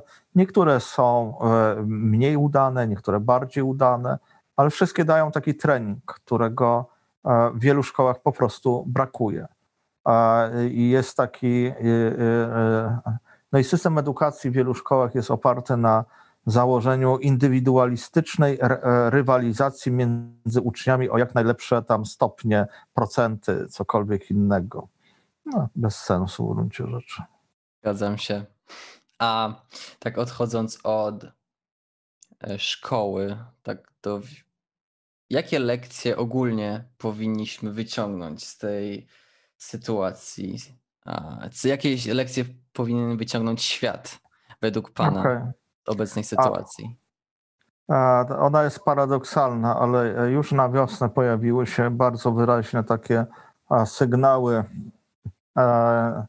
Jak słuchałem sobie na przykład podcastów Politico, to tam wskazywano wyraźnie na to, że które kraje sobie lepiej radzą, a które kraje sobie gorzej radzą z tą pandemią. Jednym z czynników, który nie był związany z kwestiami medycyny, był jednak kwestii, e, był czynnik zaufania społecznego. Czyli po pierwsze zaufania człowieka do człowieka i zaufania do instytucji e, państwowych. E, I przywrócenie zaufania społecznego byłoby bardzo ważne, ale to pewnie jest iluzoryczne. Później jest kwestia jednej rzeczy do zrozumienia podstawowej. Pandemia nie może być zwalczona lokalnie. Lokalnie można się izolować mniej czy bardziej skutecznie. Żeby zwalczyć pandemię, trzeba ją zwalczyć globalnie. Więc e, trzeba na nowo tworzyć jakiś system współpracy międzynarodowej. Tutaj nieszczęsna decyzja prezydenta Trumpa o wyjściu ze Światowej Organizacji Zdrowia e, spowodowała, że zrozumiano, że organizacja, która popełniła niewątpliwie bardzo poważne błędy, to, to, to, to jest jasne, jest e, ta czy inna, ale jest po prostu niezbędna do, e, e, do, do współpracy. To nie jest organizacja, która może komukolwiek cokolwiek dyktować, ale to jest platforma współpracy. I ponieważ żyjemy w świecie, gdzie jesteśmy bardzo od siebie zależni, gdzie wszyscy ci politycy albo ludzie odpowiedzialni za opiekę zdrowotną w Polsce, którzy nam mówili pod koniec stycznia, że to nas nie dotyczy, bo to jest Wuhan. No po pierwsze się prawdopodobnie mylili, bo prawdopodobnie to już wtedy nas dotyczyło, a, a po drugie nie da się tego zahamować, jeżeli Wuhan się nie zahamowało oczywiście, no a później to już jest kwestia a, jednak współpracy międzynarodowej. No i rzeczywiście też bardzo ważna sprawa taka zrozumienia na nowo przestrzeni publicznej. To znaczy, ten e, model patrzenia takiego indywidualistyczno-konsumenckiego na społeczeństwo zawodzi. No bo okazuje się, że w Nowym Jorku, w szczycie tej śmiertelności, najważniejszymi zawodami były te raczej mniej doceniane. Pielęgniarki, pielęgniarze, Mm. dostawcy żywności, śmieciarze, żeby e, nagle to, to, to miasto nie utonęło w śmieciach. E, I to samo jest z Polską. Niedoinwestowanie służby zdrowia, a, które się mści. Żeby nie było wątpliwości, e, to nie jest zarzut tylko do partii Prawo i Sprawiedliwość, to jest zarzut do wszystkich partii rządzących po 1989 roku. Niedoinwestowanie e, e, systemu edukacji i pchanie się pseudoreformy typu a przestawimy teraz klocki Lego i wyjmiemy gimnazjum i ten klocek wyrzucimy i to pasujemy. O co chodzi? W ogóle to, e, to jest postawione na głowie. No i oczywiście z, z, tak na marginesie spowodowało to, że licea są teraz bardziej zatłoczone, bo mają więcej uczniów niż te budynki to przewidywały. E, ale e, myślenie o takiej przestrzeni publicznej e, i o tym, do czego potrzebne nam jest państwo. Że państwo to nie jest tylko tak klasycznie, liberalnie nocny stróż a, i ma mnie zabezpieczyć przed wrogiem zewnętrznym i wewnętrznym, bo na przykład największym zagrożeniem dla mojego bezpieczeństwa może wcale nie być e, dżihadystyczny terrorysta, który będzie na mnie na Tak, e, w łazienkach e, się czaił, tylko n- niewidzialny wirus. I kto ma się tym zająć, jeżeli nie państwo i organizacje międzynarodowe zrzeszające państwo? Ale żeby się tym dobrze zająć, trzeba stworzyć rzeczywiście system, funkcjonujący dobrze system opieki zdrowotnej. I myśli pan, że to się stanie po, tym, po tej pandemii? Myślę, że będzie szansa na to, że to się stało, ponieważ może być większa świadomość ludzi. Ale oczywiście teraz jest e, pytanie, jak to się ma stać? No i e, ludzie bywają też niestety krótkowzroczni, czyli jak się dowiedzą, e, musimy trochę więcej zapłacić za to. Zapłacić? Nie. Albo e, na przykład e, e, magiczne stwierdzenie, które nie tylko Polski dotyczy, ale Stanów Zjednoczonych. Dla niektórych ludzi podnieśmy podatki. Mhm. Nie. To No więc- ryzykowne powiedzenie. Bardzo, bardzo ryzykowne dla polityków, więc można się zastanowić, co zrobić, żeby ta służba zdrowia naprawdę była lepsza a, i żeby też nie dochodziło. Znaczy, jest jeszcze jedna rzecz, która e, e, też e, i w Polsce wychodzi w wielu kwestiach. W czasie COVID-u wychodzą bardzo nierówności społeczne. Prawda. A z punktu widzenia edukacji jest to szalenie niebezpieczne. Bo co się obecnie dzieje w związku z nauczaniem zdalnym? Tak jak mówię, nie uważam, że Bednarska Szkoła Realna radzi sobie świetnie, ale radzi sobie świetnie w porównaniu z innymi szkołami. E, I jeszcze dodatkowo kwestia jest tego, że są oczywiście i wiemy o tym szkoły, gdzie najwyraźniej nauczyciele nie mieli sprzętu do przeprowadzenia tego nauczania Mhm. zdalnego e, i może też uczniowie. I oczywiście teraz ministerstwo zauważyło ten problem. Po iluś miesiącach zauważyli problem i dają 500 zł na sprzęt dla nauczyciela. Bardzo Tylko- dużo. Po pierwsze, bardzo dużo. Po drugie, a, ale czy ten nauczyciel będzie wiedział, jak się obsługiwać z tym sprzętem? Nie chodzi o włączenie czy wyłączenie. Chodzi o to, jak przystosować to narzędzie do jego e, nawyków szkolnych. No i mam wrażenie, że duża część e, e, szkół publicznych i duża część e, e, dzieciaków z rejonów mniej rozwiniętych e, niż Warszawa po prostu nie dostaje właściwej edukacji obecnie. A, a edukacja jest jednym z podstawowych, obok pieniędzy, czynników dających możliwość człowiekowi jakiegoś awansu społecznego, dobrego życia w przyszłości. Brzmi to całkiem przygnębiająco. Czy myśli pan, że ktoś sko- skorzysta na tej całej sytuacji, z całego kryzysu? Tak, oczywiście, że skorzystają. Bardzo różne firmy już korzystają. Jak pewnie się orientujesz, Amazon bardzo korzysta na tej sytuacji. Tak. E, I to jest. e, No i to są oczywiście kwestie, że e, nie ma co się też oszukiwać. A ten typ kryzysu powoduje koncentrację dodatkową kapitału. No i w tym momencie jest pytanie, jak państwo powinno na coś takiego, czy państwo reagować i jak pilnować interesu nie tylko poszczególnych koncernów, ale po prostu społeczeństwa. Nie chodzi o to, żeby teraz myśleć o tym w kategoriach bolszewickich. Znacjonalizujemy Amazona i będzie fajnie. nie, to, to, to, w ogóle ja- ja- jakiś, e, e, to w ogóle nie, nie tędy droga. Natomiast e, oczywiście e, e, firmy farmaceutyczne e, muszą skorzystać i nie ma innej drogi. Ale też są bardzo ciekawe wyzwania, które się pojawiły. Polska, mam wrażenie, że na krótką metę bardzo będzie tracić teraz i możemy się pogrążyć w bardzo nieciekawej sytuacji gospodarczej ze względu na politykę rządzących. Takie mam opinie, to jest moja własna opinia, ale na dłuższą metę możemy zyskać i to wbrew założeniom rządzących, ponieważ pewne gospodarki bardziej rozwinięte niż Polska, takie jak gospodarka niemiecka, muszą sobie i koncerny niemieckie muszą sobie poradzić z wyzwaniem, które wyszło przy koronawirusie, czyli łańcuch dostaw.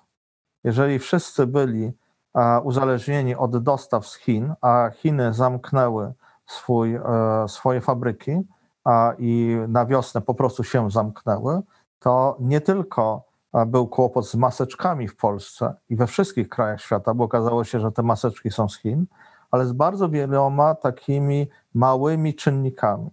E, e, Na, przykład e, będziemy mieli jakąś masową akcję szczepienia na całym świecie. Co do tego jest potrzebne? Do tego na przykład są potrzebne a, miliony e, tych, e, jak to się nazywa, kapsułek, tak? takich e, ampułek, przepraszam, do których w produkcji potrzeba specjalnego piasku. To nie jest tak, że wszędzie ten piasek jest, że mamy Saharę, weźmiemy piasek z Sahary. Nie, on się niestety nie nadaje do produkcji szkoda. szkła, ale jednocześnie to jest specyficzne szkło medyczne. I teraz ja nie wiem, żeby nie było wątpliwości, kto takie ampułki produkuje. Czy w każdym kraju się takie ampułki produkuje? Więc e, wszystkie korporacje muszą się zastanowić nad całym łańcuchem dostaw wszystkich podproduktów. I na przykład w Niemczech jest zupełnie naturalne dla mnie, że odbywa się teraz taki proces myślenia, jak skrócić łańcuch dostaw. I możliwe, że część trzeba przenieść bliżej Niemiec. No choćby dlatego, żeby się nie uzależniać tak bardzo od Chin.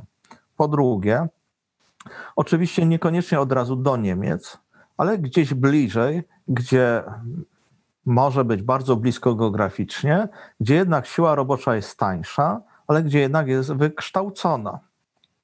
W interesie polskim jest współpraca z Niemcami.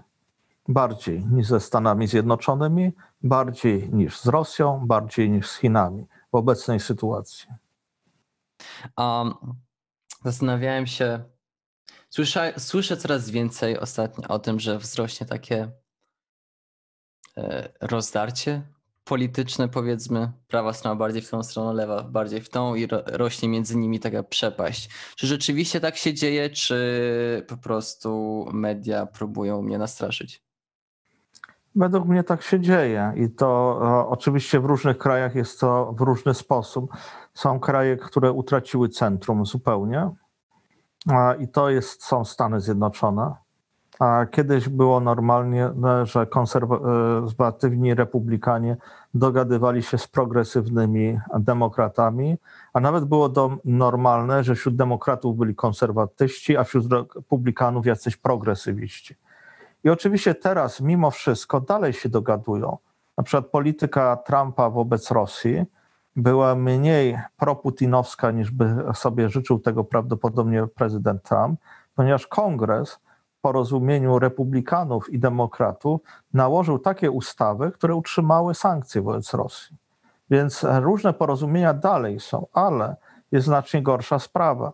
Ponieważ politycy mogą się nawet porozumiewać, nie, nawet jeżeli siebie nienawidzą. Tylko gorzej jest, jeżeli zwykli ludzie głosujący na tą czy inną partię nie głosują już na partię, tylko mają jakiś rodzaj, nie wiem, podejścia plemiennego czy religijnego i nie są w stanie zobaczyć żadnych pozytywnych cech e, z drugiej strony. I że rzeczywiście nie trafiają do nich żadne informacje, nie dyskutują ze sobą. To jest w Stanach Zjednoczonych bardzo wyraźne. Czy tak jest w Polsce?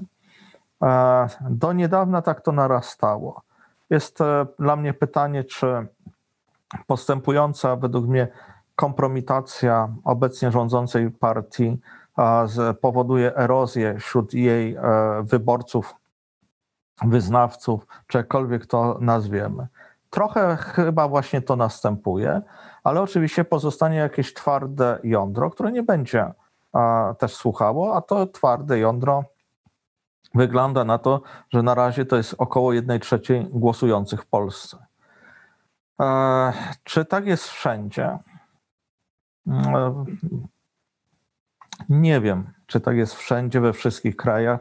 Mam wrażenie, że są kraje, ale mogę się mylić, gdzie jednak ciągle są jakieś skrajne e, poglądy. Nawet jeżeli te skrajne poglądy się powiększyły z 2% do 10%, jak w przypadku Niemiec, czy Szwecji, ale mam wrażenie, że są kraje, które są bardziej podatne i mniej podatne na to. Natomiast to, o czym rozmawialiśmy już, czyli to funkcjonowanie mediów społecznościowych też mediów, na pewno sprzyja takiej nieustannej wojnie domowej. Hmm. Czy martwi się pan o to? Tak, generalnie rzecz biorąc, tak, ponieważ a, a, a, e, ciągle pielęgnuję swoje znajomości z różnych stron i e, zauważam też, że niekiedy się nie da już rozmawiać. To znaczy, dalej pielęgnuję te znajomości, ale bywa tak, że na jakimś spotkaniu na przykład umawiamy się z tymi, co do których wiem, że mamy podobne, powiedzmy, poglądy, że o czymś nie rozmawiamy ze względu na innych naszych znajomych. Hmm a żeby siebie wzajemnie nie sekować. Wiem, że takie sytuacje są też rodzinnie. I wiem, że moja e, e, kuzynka nie rozmawia ze swoim bratem na temat polityki, chociaż się spotykają, bo mają całkowicie inne poglądy. E, więc coś takiego powstało. Tylko, że mm, to jest, to jest w ogóle też problem, ponieważ mam wrażenie, że partia Prawo i Sprawiedliwość doszło do władzy między innymi dzięki temu, że stosowali bardzo skuteczną, ale krótkowzroczną strategię podsycania konfliktu i tworzenia po prostu bardzo silnych emocji przez e, nieustanny konflikt polityczny.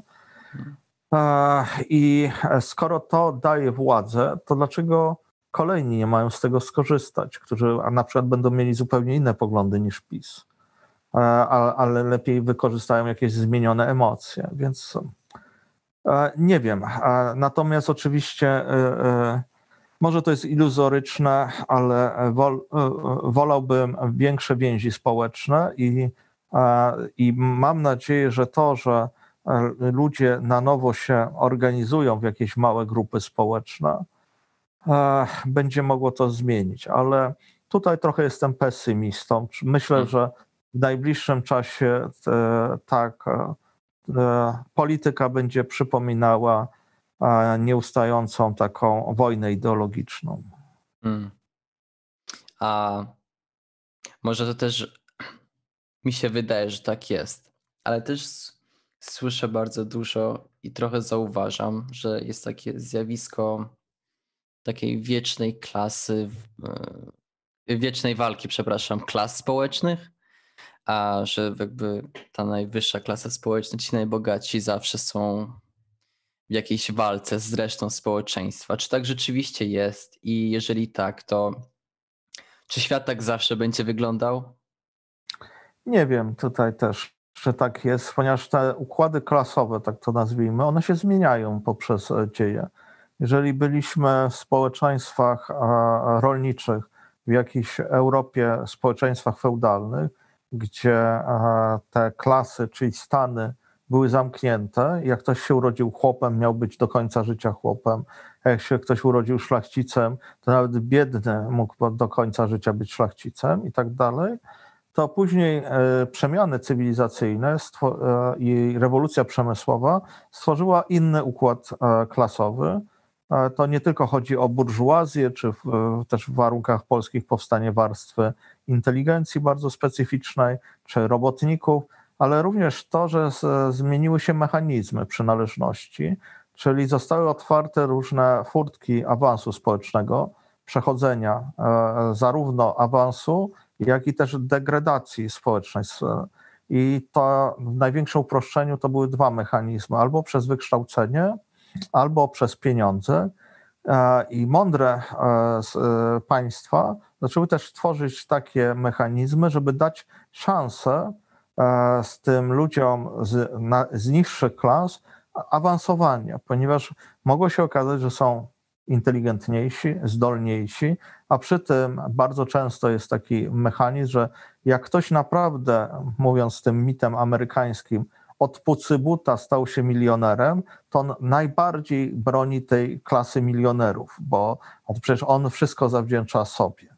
E, więc wtedy było e, inne e, społeczeństwo klasowe, a teraz mamy, jesteśmy ofiarami i beneficjentami kolejnej rewolucji cyfrowej. Ona się dokonuje. Właściwie nie wiem, jak nazywać obecną strukturę klasową. Przecież większość ludzi już nie pracuje w taki normalny, fizyczny sposób w fabrykach, nie są robotnikami czy nie są e, chłopami, rolnikami. Mówię o najbardziej uprzemysłowionych e, czy u najbardziej rozwiniętych krajach świata. A oczywiście mnóstwo ludzi, o wiele więcej niż w społeczeństwie przemysłowym, pracuje w usługach najróżniej e, rozumianych. I jakie tu są mechanizmy się pojawiają? To jest bardzo ciekawe. No już prawdopodobnie jest to wykształcenie i pieniądze, ale czy jedynie? A oczywiście jest bardzo ważna kwestia, która zawsze też e, funkcjonowała, kapitał społeczny, czyli to, kogo znasz i jak dzięki temu może się ktoś w sytuacji dla ciebie trudnej wyciągnąć czy podtrzymać na, na, na, na jakimś e, powierzchni życia. Natomiast e, to, co jest niebezpieczne i to, co jest prawdą, to to, że w skali świata rzeczywiście znacznie bardziej wzrosła wzrosło bogactwo najbogatszych, no i to jest ten legendarny tam powiedzmy te 5%. I że rzeczywiście rozregulowano różne mechanizmy redystrybucji finansowej, które były we wszystkich krajach, bo były tak samo od czasów Roosevelta, Franklina Delano Roosevelt i New Dealu w Stanach Zjednoczonych. I że to może być niebezpieczne bo też tworzy mm, coś, co jest właśnie rzeczywiście niebezpieczeństwem, zanik solidarności społecznej i takie po, poczucie bardzo, bardzo niebezpieczne, że to nie jest ten sam człowiek jak ja i że to jest jakieś patrzenie na jakąś grupę w kategorii wrogów albo obcych, no i to może mieć fatalne skutki. Okej. Okay. Czytałem.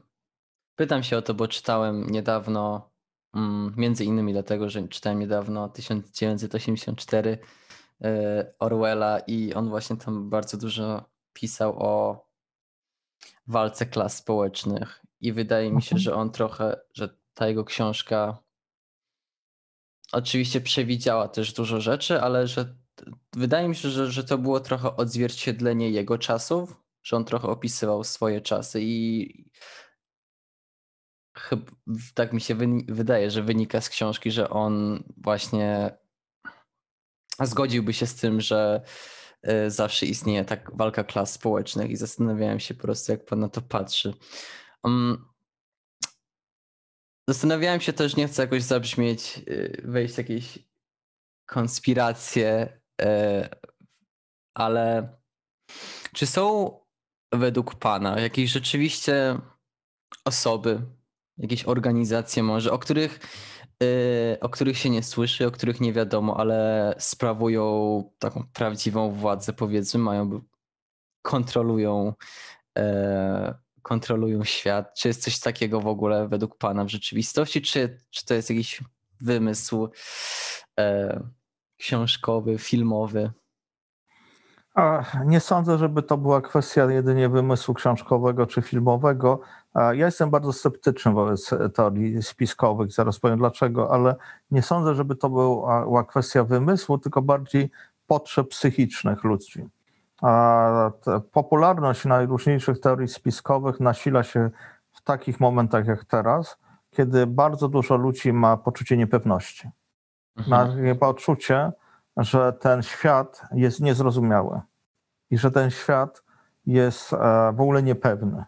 I e, e, im mniej mają poczucia, że kierują własnym życiem, tym bardziej to swoje poczucie projektują w takim kierunku, że ktoś musi kierować tym wszystkim i dlatego ja nie mam tego poczucia. Nie ma tutaj związku logicznego między tymi mhm. wnioskami, ale mam wrażenie, ponieważ rzeczywiście spotykam ludzi, których znam od dawna, którzy wchodzą w ten typ myślenia. Natomiast e, co to, co to by oznaczało? Wrócę znowu do koronawirusa. Czy można kontrolować epidemię? Nie. Można oczywiście pewne rzeczy ograniczać, ale kontrolować na tej zasadzie, że jest epidemia i teraz są jakieś siły, które tym epidemią kierują i e, e, ona idzie w takim kierunku czy innym. Według mnie nie. Mhm. Z tego, co e, ja, nie będąc biologiem, ale rozmawiając z moimi kolegami, biologami, dowiadując się na ten temat i sprawdzając, powiedzmy, no to jest to wirus jednak niewyprodukowany przez ludzi w jakimś laboratorium, a nikt mnie nie przekonał do związków między wirusem a technologią 5G i nie jestem w stanie e, e, powiązać logicznie tych dwóch wydarzeń. E, biedny Bill Gates jest postacią tragiczną, ponieważ on rzeczywiście jest człowiekiem, który zgodnie ze swoją wiedzą uprzedzał, że dojdzie do takiej zarazy.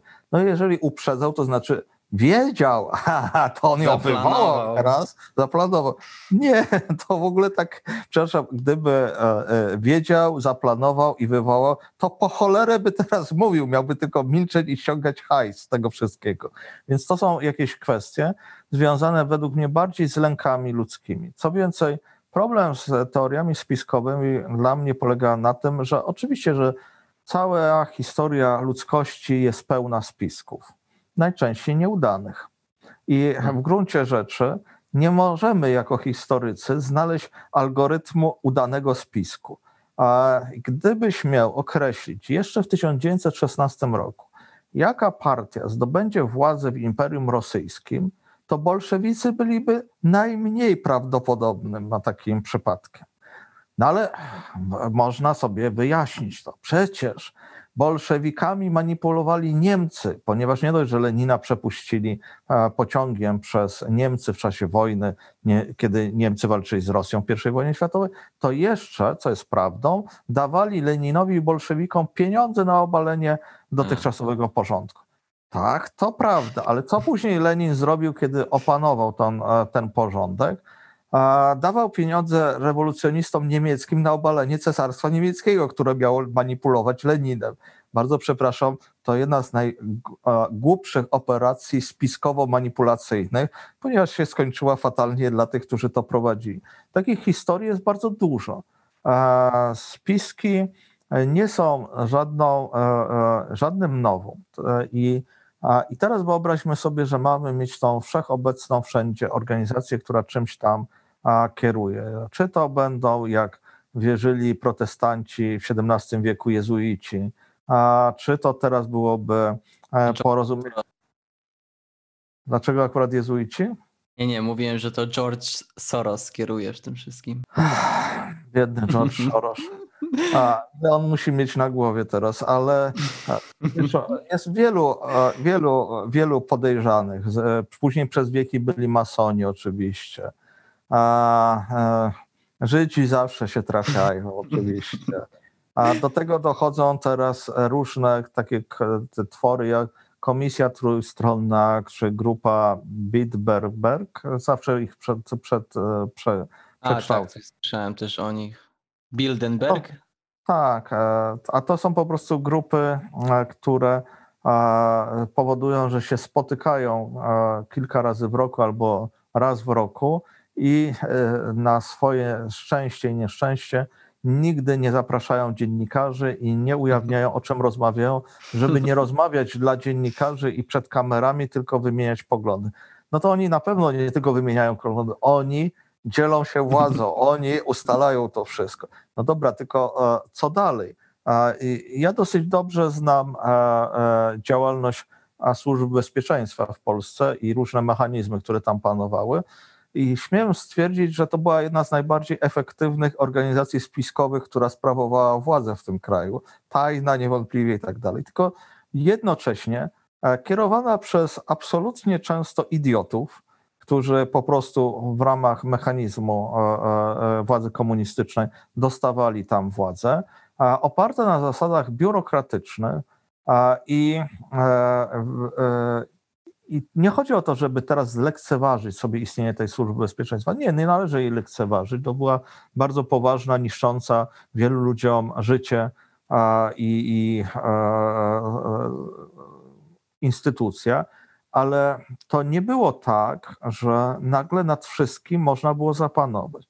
Owszem, mamy teraz obecnie jedną strukturę, która dąży do jakiejś takiej władzy niezwykłej o, i, i, i no, rzeczywiście brzmi to ponuro. To są chińskie władze komunistyczne, wprowadzające dzięki nowoczesnej technologii nowoczesne środki inwigilacji, ponieważ rzeczywiście są wszędzie kamery identyfikujące twarze i e, to oznacza na przykład również kamery w domofonie podłączone do sieci.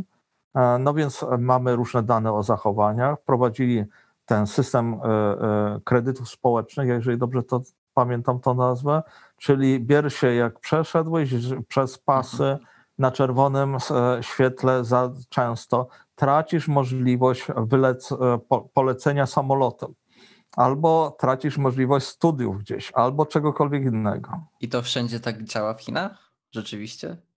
A to, to, to nie pytanie do mnie, ja nie wiem, okay. ale w wielu miejscach e, jakoś tak działa, a Niestety e, e, biedni Ujgurzy, którzy są najbardziej represjonowaną mniejszością obecnie, są w dużym procencie kierowani do ośrodków reedukacyjnych, czyli straszliwych więzień z jakimś praniem mózgu, połączonym oczywiście z torturami fizycznymi często.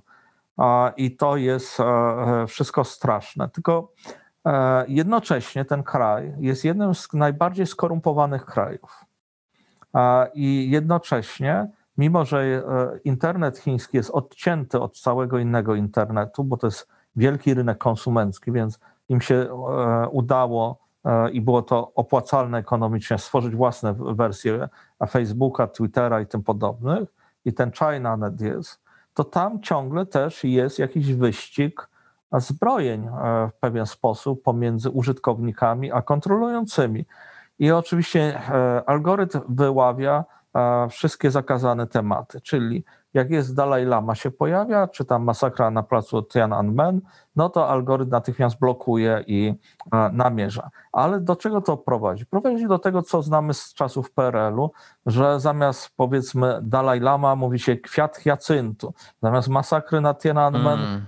Łaźnia gdzieś tam. No oczywiście później algorytm się, e, e, e, czy ktoś kontrolujący jednak też fizycznie, łapie, że teraz mamy jakiś synonim i trzeba znowuż.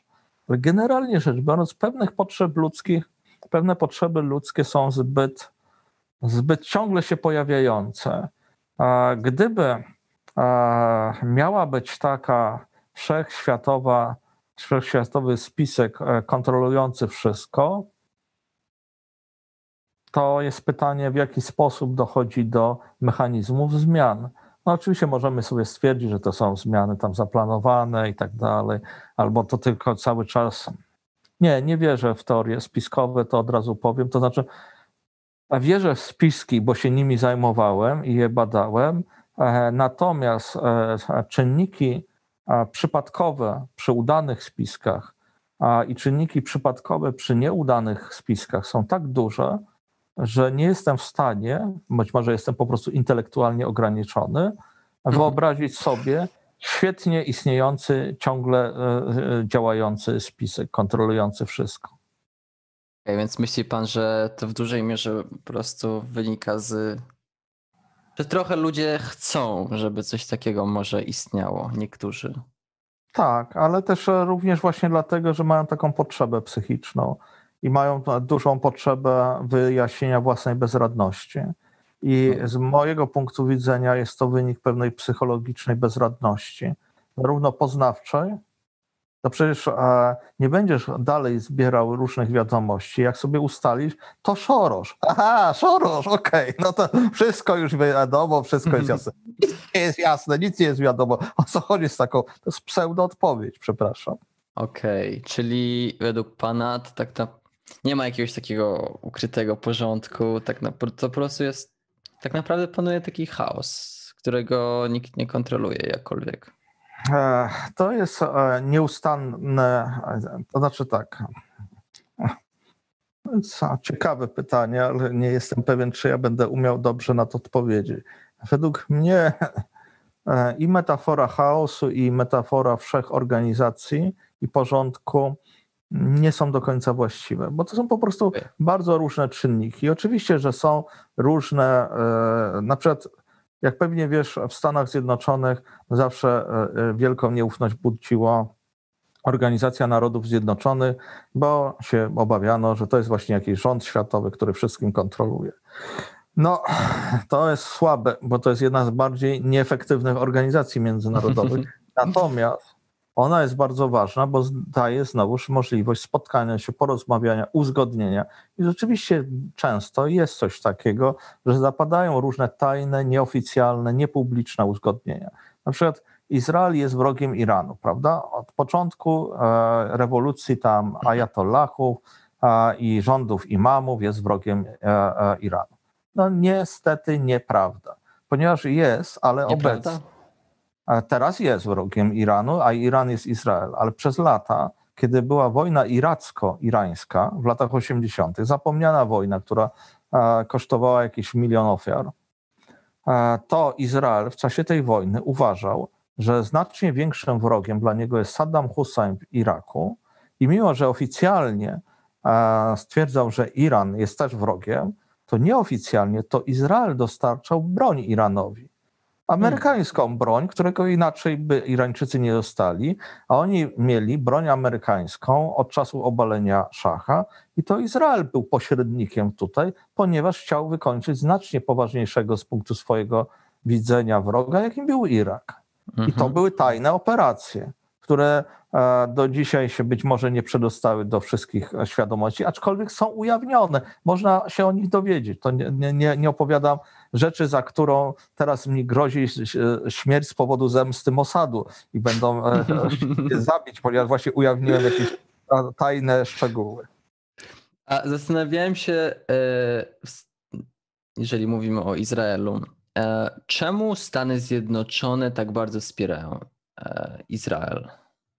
To, jest, to są, jak zwykle, jest kilka czynników. I e, to ja zadam e, Tobie teraz pytanie. Przepraszam za, za to, ale chodzi mi o takie pytanie nie dotyczące jakiejś wiedzy, żebyś się nie czuł jak uczeń, tylko po prostu zwykłego poczucia świadomości. A czym jest e, słynne lobby izraelskie w Stanach Zjednoczonych? Co to są za ludzie? Jak myślisz? Hmm. Ludzie, Wydawa wydaje mi się, że mogą być to ludzie, którzy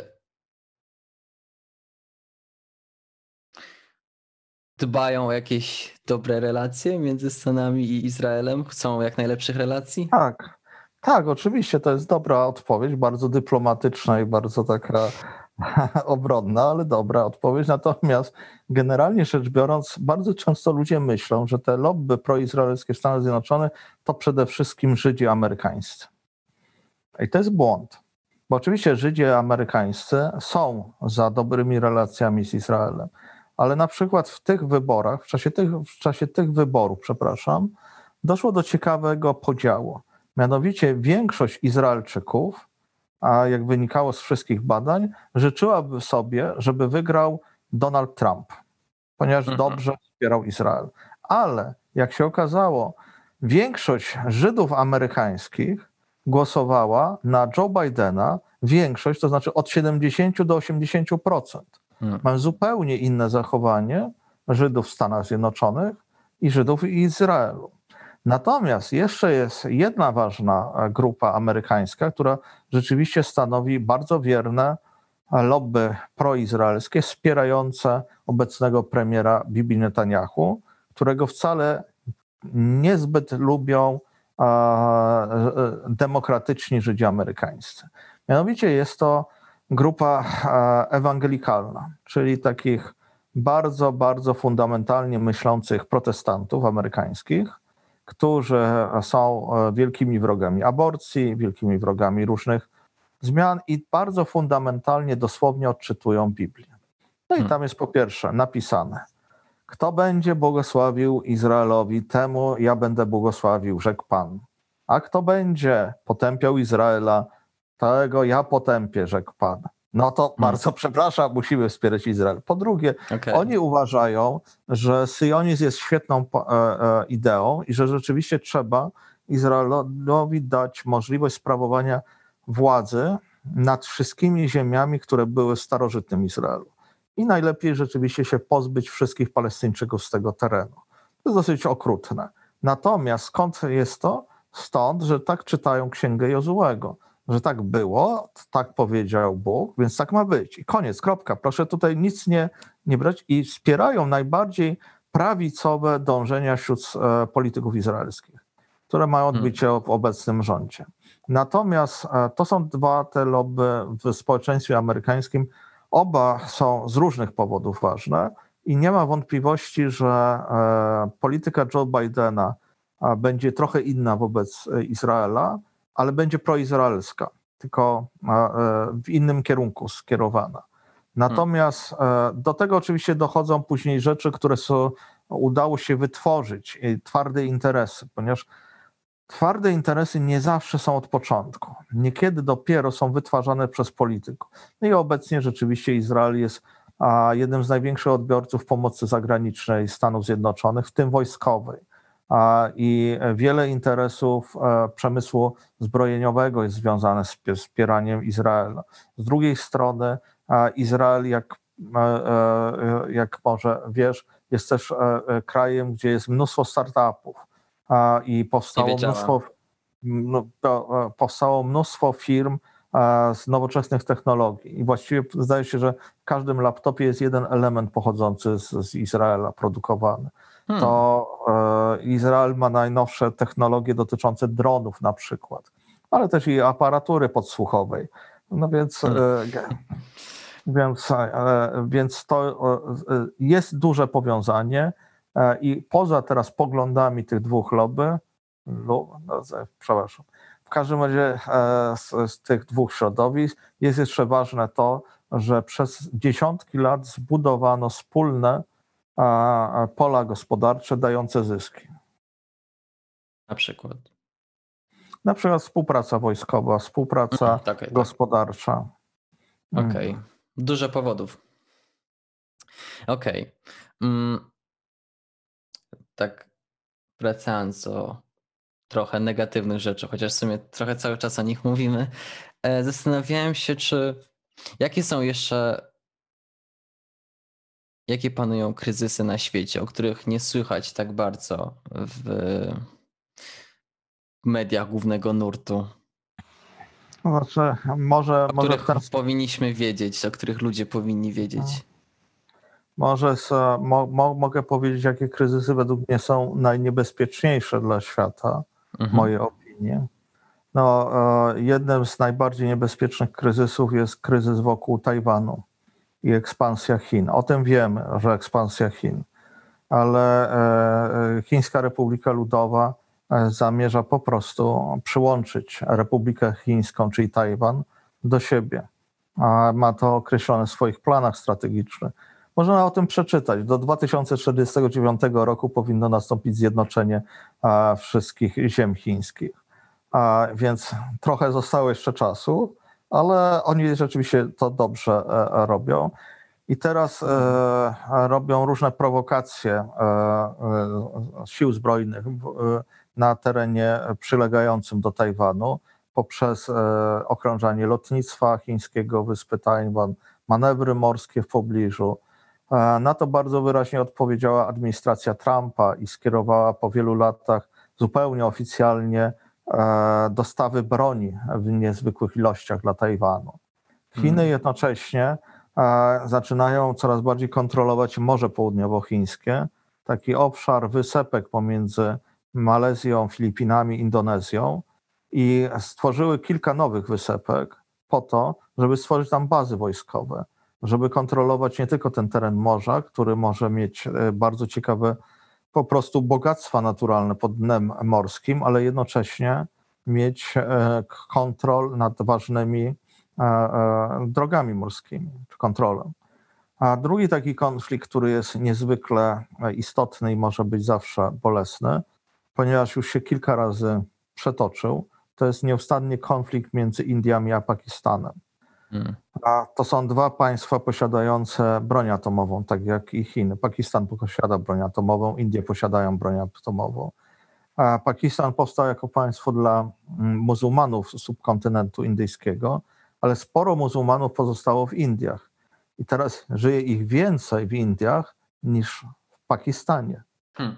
A, I, a, a w Indiach rządzą nacjonaliści hinduscy, którzy uważają, że prawdziwi mieszkańcy Indii, prawdziwi Hindusi są wyznawcami religii hinduistycznej, a muzułmanie są wrogami. I na przykład z bardzo niefajną politykę prowadzili wobec muzułmanów w stanie Kaszmir, gdzie ten stan miał większość muzułmańską, zniszczyli im autonomię i zaczynają preferować jakąś kolonizację. Więc bardzo możliwe, że z powodu złego stosunku do muzułmanów i jeszcze o Kaszmir toczyły się już trzy wojny między Chinami a Pakistanem, mm, to, że z powodu jakiegoś wewnętrznego konfliktu wewnątrz Indii może dojść do e, konfliktu między Pakistanem a Indiami, a konflikt między dwoma mocarstwami posiadającymi broń atomową to jest dosyć poważna sprawa i dobrze byłoby to zauważyć. Czy myśli pan, że któreś z tych państw, państw rzeczywiście posunęłoby się do tego, żeby użyć e, broni, broni atomowej? E, normalnie nie. E, normalnie się tylko e, zachowują jak przy jakiejś takiej okropnej grze w cykora, które znamy z filmów amerykańskich, gdzie dwóch kolesi jedzie naprzeciwko siebie dwóch samochodach i mhm. przegrywa ten, kto pierwszy skręci. A co mhm. jeżeli obaj nie skręcą? Albo skręcą w niewłaściwym momencie, albo obaj skręcą w tym samym momencie w ten sam kierunek. Hmm. Co się wtedy stanie? No więc e, jest, jest to rzeczywiście. E, e, znaczy, nie przeceniałbym mądrości polityków. Ja generalnie rzecz biorąc uważam, że się bardzo hmm. często nie docenia głupoty polityków i to nawet bardzo inteligentnych polityków. I że na przykład Saddam Hussein e, naprawdę mógł nie wierzyć do końca, że z powodu tego, że wszedł do Kuwejtu, e, e, na niego napadną wszyscy ze Stanami Zjednoczonymi na, na czele. I różne rzeczy mogą się po prostu przytrafić. No, mamy oczywiście jeszcze dodatkowo taki element, który widzimy bardzo wyraźnie w polityce Rosji polityka elit rosyjskich mm, właściwie zawsze była taka, że są najbardziej niebezpieczni, kiedy są najbardziej słabi. Kiedy władza Putina mm. zaczęła słabnąć w Rosji, przydarzyła się aneksja Krymu. Kiedy mm. dochodził do władzy po słabym okresie rządów Jelcyna, przydarzyła się druga wojna w Czeczeniu. Mhm. I to jest taki sposób, niestety, według mnie dosyć, dosyć tradycyjny, myślenia o polityce elit rosyjskich sprawujących w tej czy innej wersji tego imperium władzę w Rosji. Rany. Dużo konfliktów, e, dużo kryzysów, dużo nieprzyjemnych sytuacji. Czy, czy świat zawsze tak wyglądał? Będzie wyglądać? Czy może mamy rzeczywiście jakiś w tym momencie gorszy okres? Jeżeli mamy, jakie jest rozwiązanie na to? Czy, czy trzeba wprowadzić prawo szariatu na świecie? Nie żartuję oczywiście. Co, co trzeba zrobić z tym?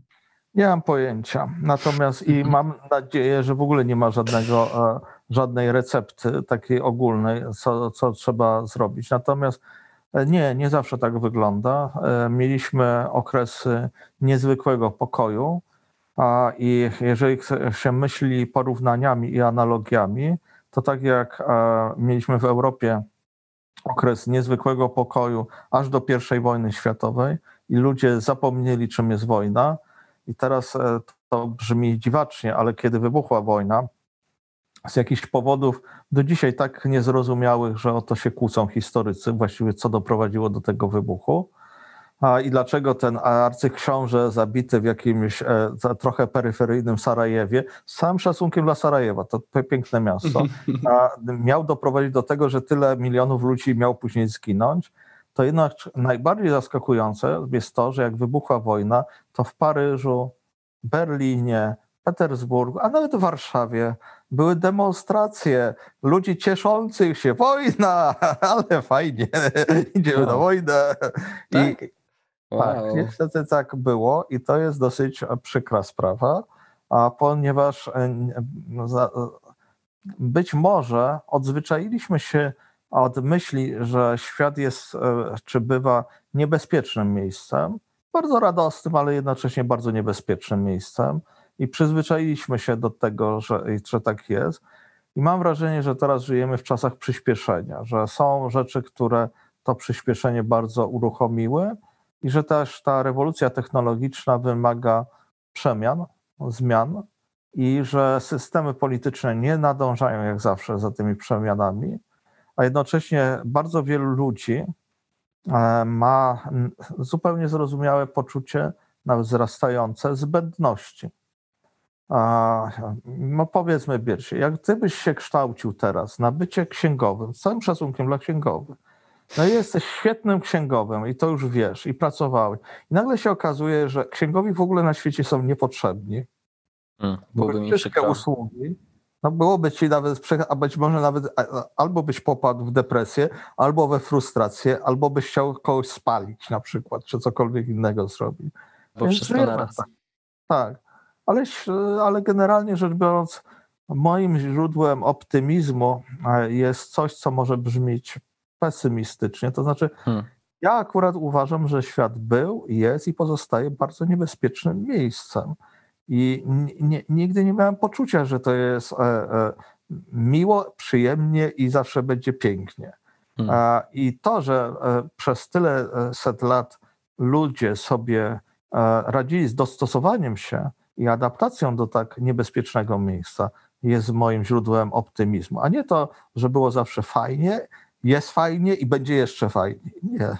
Okej, czyli jeżeli chodzi o przyszłość świata, niekoniecznie myśli pan, że będzie jakoś super, ale wierzy pan w siłę ludzi, którzy się jakoś dostosują do tego tak, wszystkiego. tak. Okej, rzeczywiście to jest tako optymi- takie optymistyczno-pesymistyczne, ale okej. Nie wiem, i, i, i jaki procent tych ludzi się dostosuje i jaki procent przetrwa kolejny kryzys, ale to oczywiście już e, bardziej pesymistyczne widzenie tego optymizmu, że jednak ktoś przetrwa i ktoś się dostosuje i wyjdzie z, tego, z tych kłopotów. Myśli pan, że opuścimy kiedyś e, nasz układ słoneczny? Nie sięgam tak wyobraźnią. Okej, okay. powie pan. Słyszę coraz więcej o koloniach na Księżycu, o koloniach na Marsie. Wydaje mi się, że to jest możliwe jeszcze w ciągu mojego życia. To było bardzo fajne, ale nadal to jest, wie pan, w naszym układzie słonecznym. Mhm. Zastanawiałem się, czy kiedyś wyjdziemy stąd i zasiedlimy jakieś odległe miejsca, ale nieistotne. E, wróćmy teraz bardziej do przyziemnych rzeczy. E, do młodych ludzi. Znowu zastanawiam się, czy widzi Pan jakieś wady w myśleniu młodych ludzi? Jeśli tak, jakie? Hmm. Nie wiem, czy w myśleniu, natomiast a, widzę problemy. A, pierwszym, pro, i trochę o nich mówiłem, pierwszym problemem to jest ten, a, ta, to złudzenie pewnego indywidualizmu konsumenckiego i niezauważanie, kiedy e, nie stanowimy o sobie, tylko jesteśmy manipulowani. Ja również, to znaczy to nie patrzę na młodych ludzi, jestem jak najbardziej też manipulowany. No, a, algorytmy mnie śledzą a, a, i okazuje się, że powinienem jeszcze polubić daną piosenkarkę francuską, ponieważ już coś takiego słuchałem, no więc polubię tą daną piosenkarkę francuską, albo że powinienem coś jeszcze kupić, skoro to kupiłem na przykład.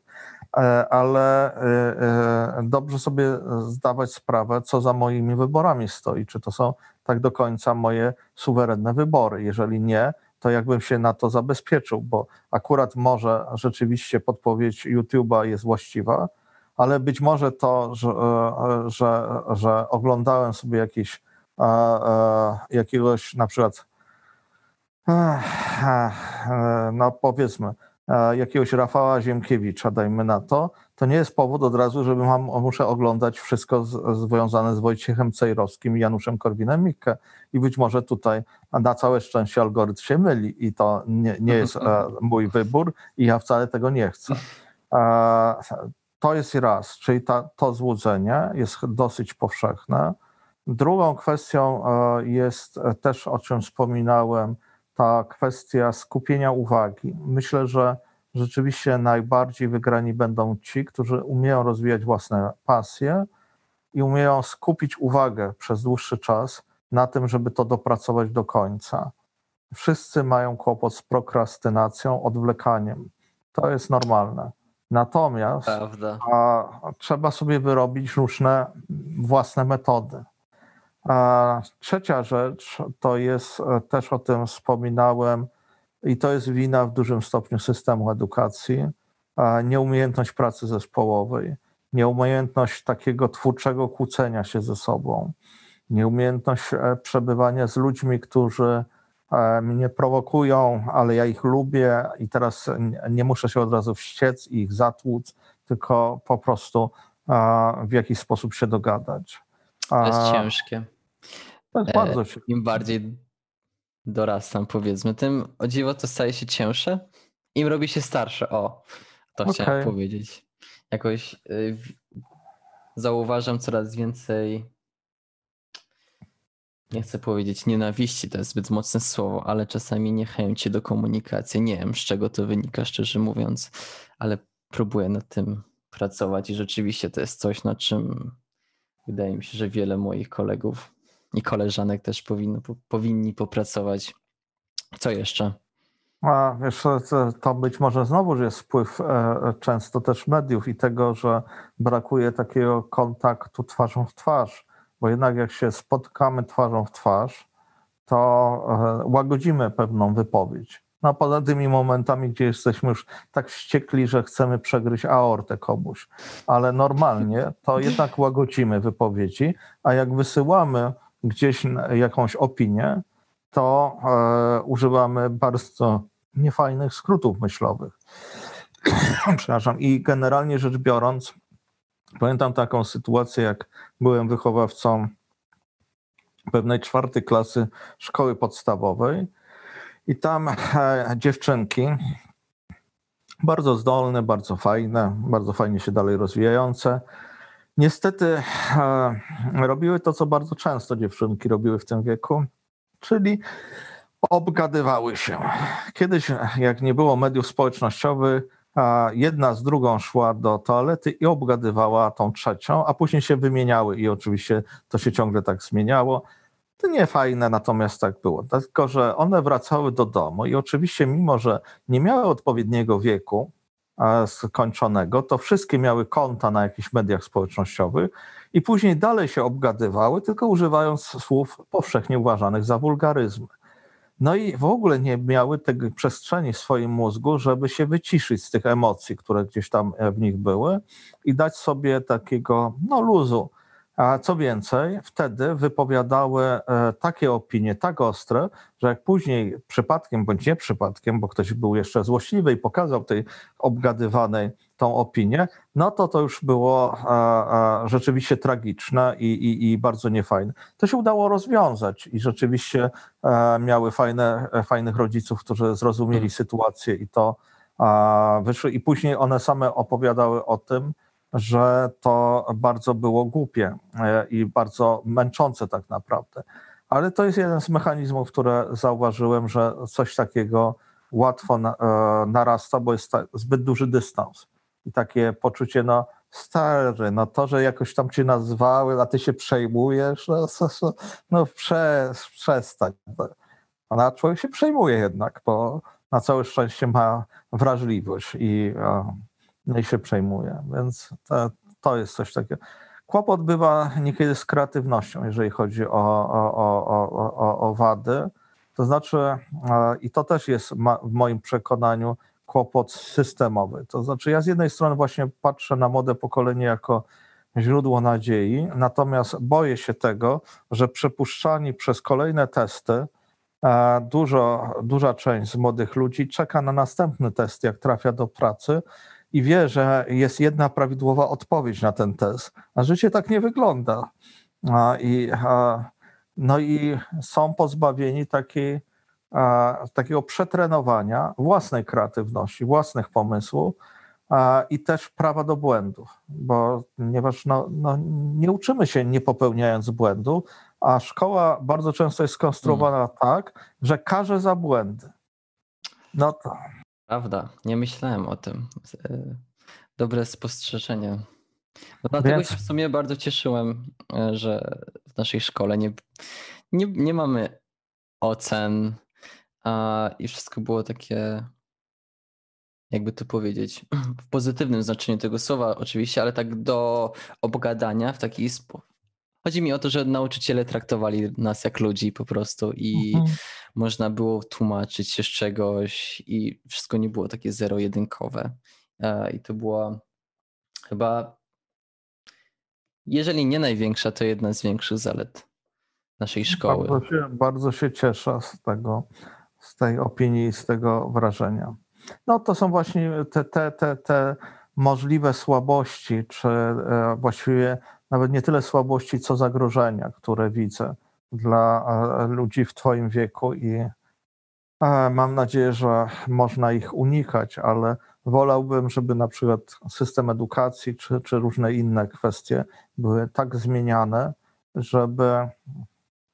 Mm, jest, e, na przykład są różne dane dotyczące polskiego systemu edukacyjnego w porównaniu z innymi krajami, i tam mamy niezłą naprawdę pozycję w dziedzinie wiedzy matematycznej czy innych umiejętności. Natomiast jesteśmy na szarym końcu pod względem tego, że polskie dzieci nie lubią chodzić do szkoły. I, e, e, i mam nadzieję, że wszystkie szkoły, w których byłeś, były takimi, do których lubiłeś chodzić. Ja tak nie miałem w swoim życiu. Miałem ja takie szkoły, do których nie lubiłem chodzić. Natomiast to jest bardzo ważna informacja stworzyliśmy jakiś system szkolny, który tworzy szkoły, do których dzieci nie lubią chodzić. Czy to oznacza, że musimy się tylko kierować tym, czy ktoś coś lubi, czy nie, i szkoły mają być jak lody waniliowe, czy jakiekolwiek inne, które są smaczne, przyjemne niezobowiązujące? Nie, ale być może właśnie brakuje tego, o czym wspomniałeś, czyli że brakuje powszechnej edukacji, takiego bardziej podmiotowego traktowania, a nie przedmiotowego uczniów. I takiego po prostu tworzenia ludzkich rela relacji. Ja, ja będę do końca życia właśnie wdzięczny Panu i e, innym nauczycielom e, w naszej szkole, że właśnie za to indywidualne podejście. E, pamiętam, że przyszedłem do szkoły jako, no tak, no tak szczerze mówiąc, takie rozpieszczone dziecko, pod pewnymi względami. Trochę byłem przyzwyczajony do tego, że ktoś in, inni ludzie załatwiają za mnie rzeczy. Przyszedłem tutaj, w sensie do realnej a, i pan Filip, pani Dorota e, pan, zadbali o to, żeby mnie, jakby to powiedzieć, przywrócić do ziemi i do rzeczywistości. A, I właśnie będę za to wdzięczny do końca życia, bo to mnie bardzo zmieniło jako człowieka. I nadal oczywiście nie powiedziałbym, że jestem najbardziej zdyscyplinowaną i zorganizowaną osobą na świecie, ale jest, jest znacznie lepiej. Panie Macieju, przegadaliśmy obecną sytuację społeczno-polityczno-ekonomiczną na świecie. Mówiliśmy o wirusie, yy, mówiliśmy o technologii, o przyszłości, o przeszłości um, i o wielu innych rzeczach. Yy, rozmawiamy już chyba ponad dwie godziny, więc chciałem panu bardzo podziękować za tą rozmowę.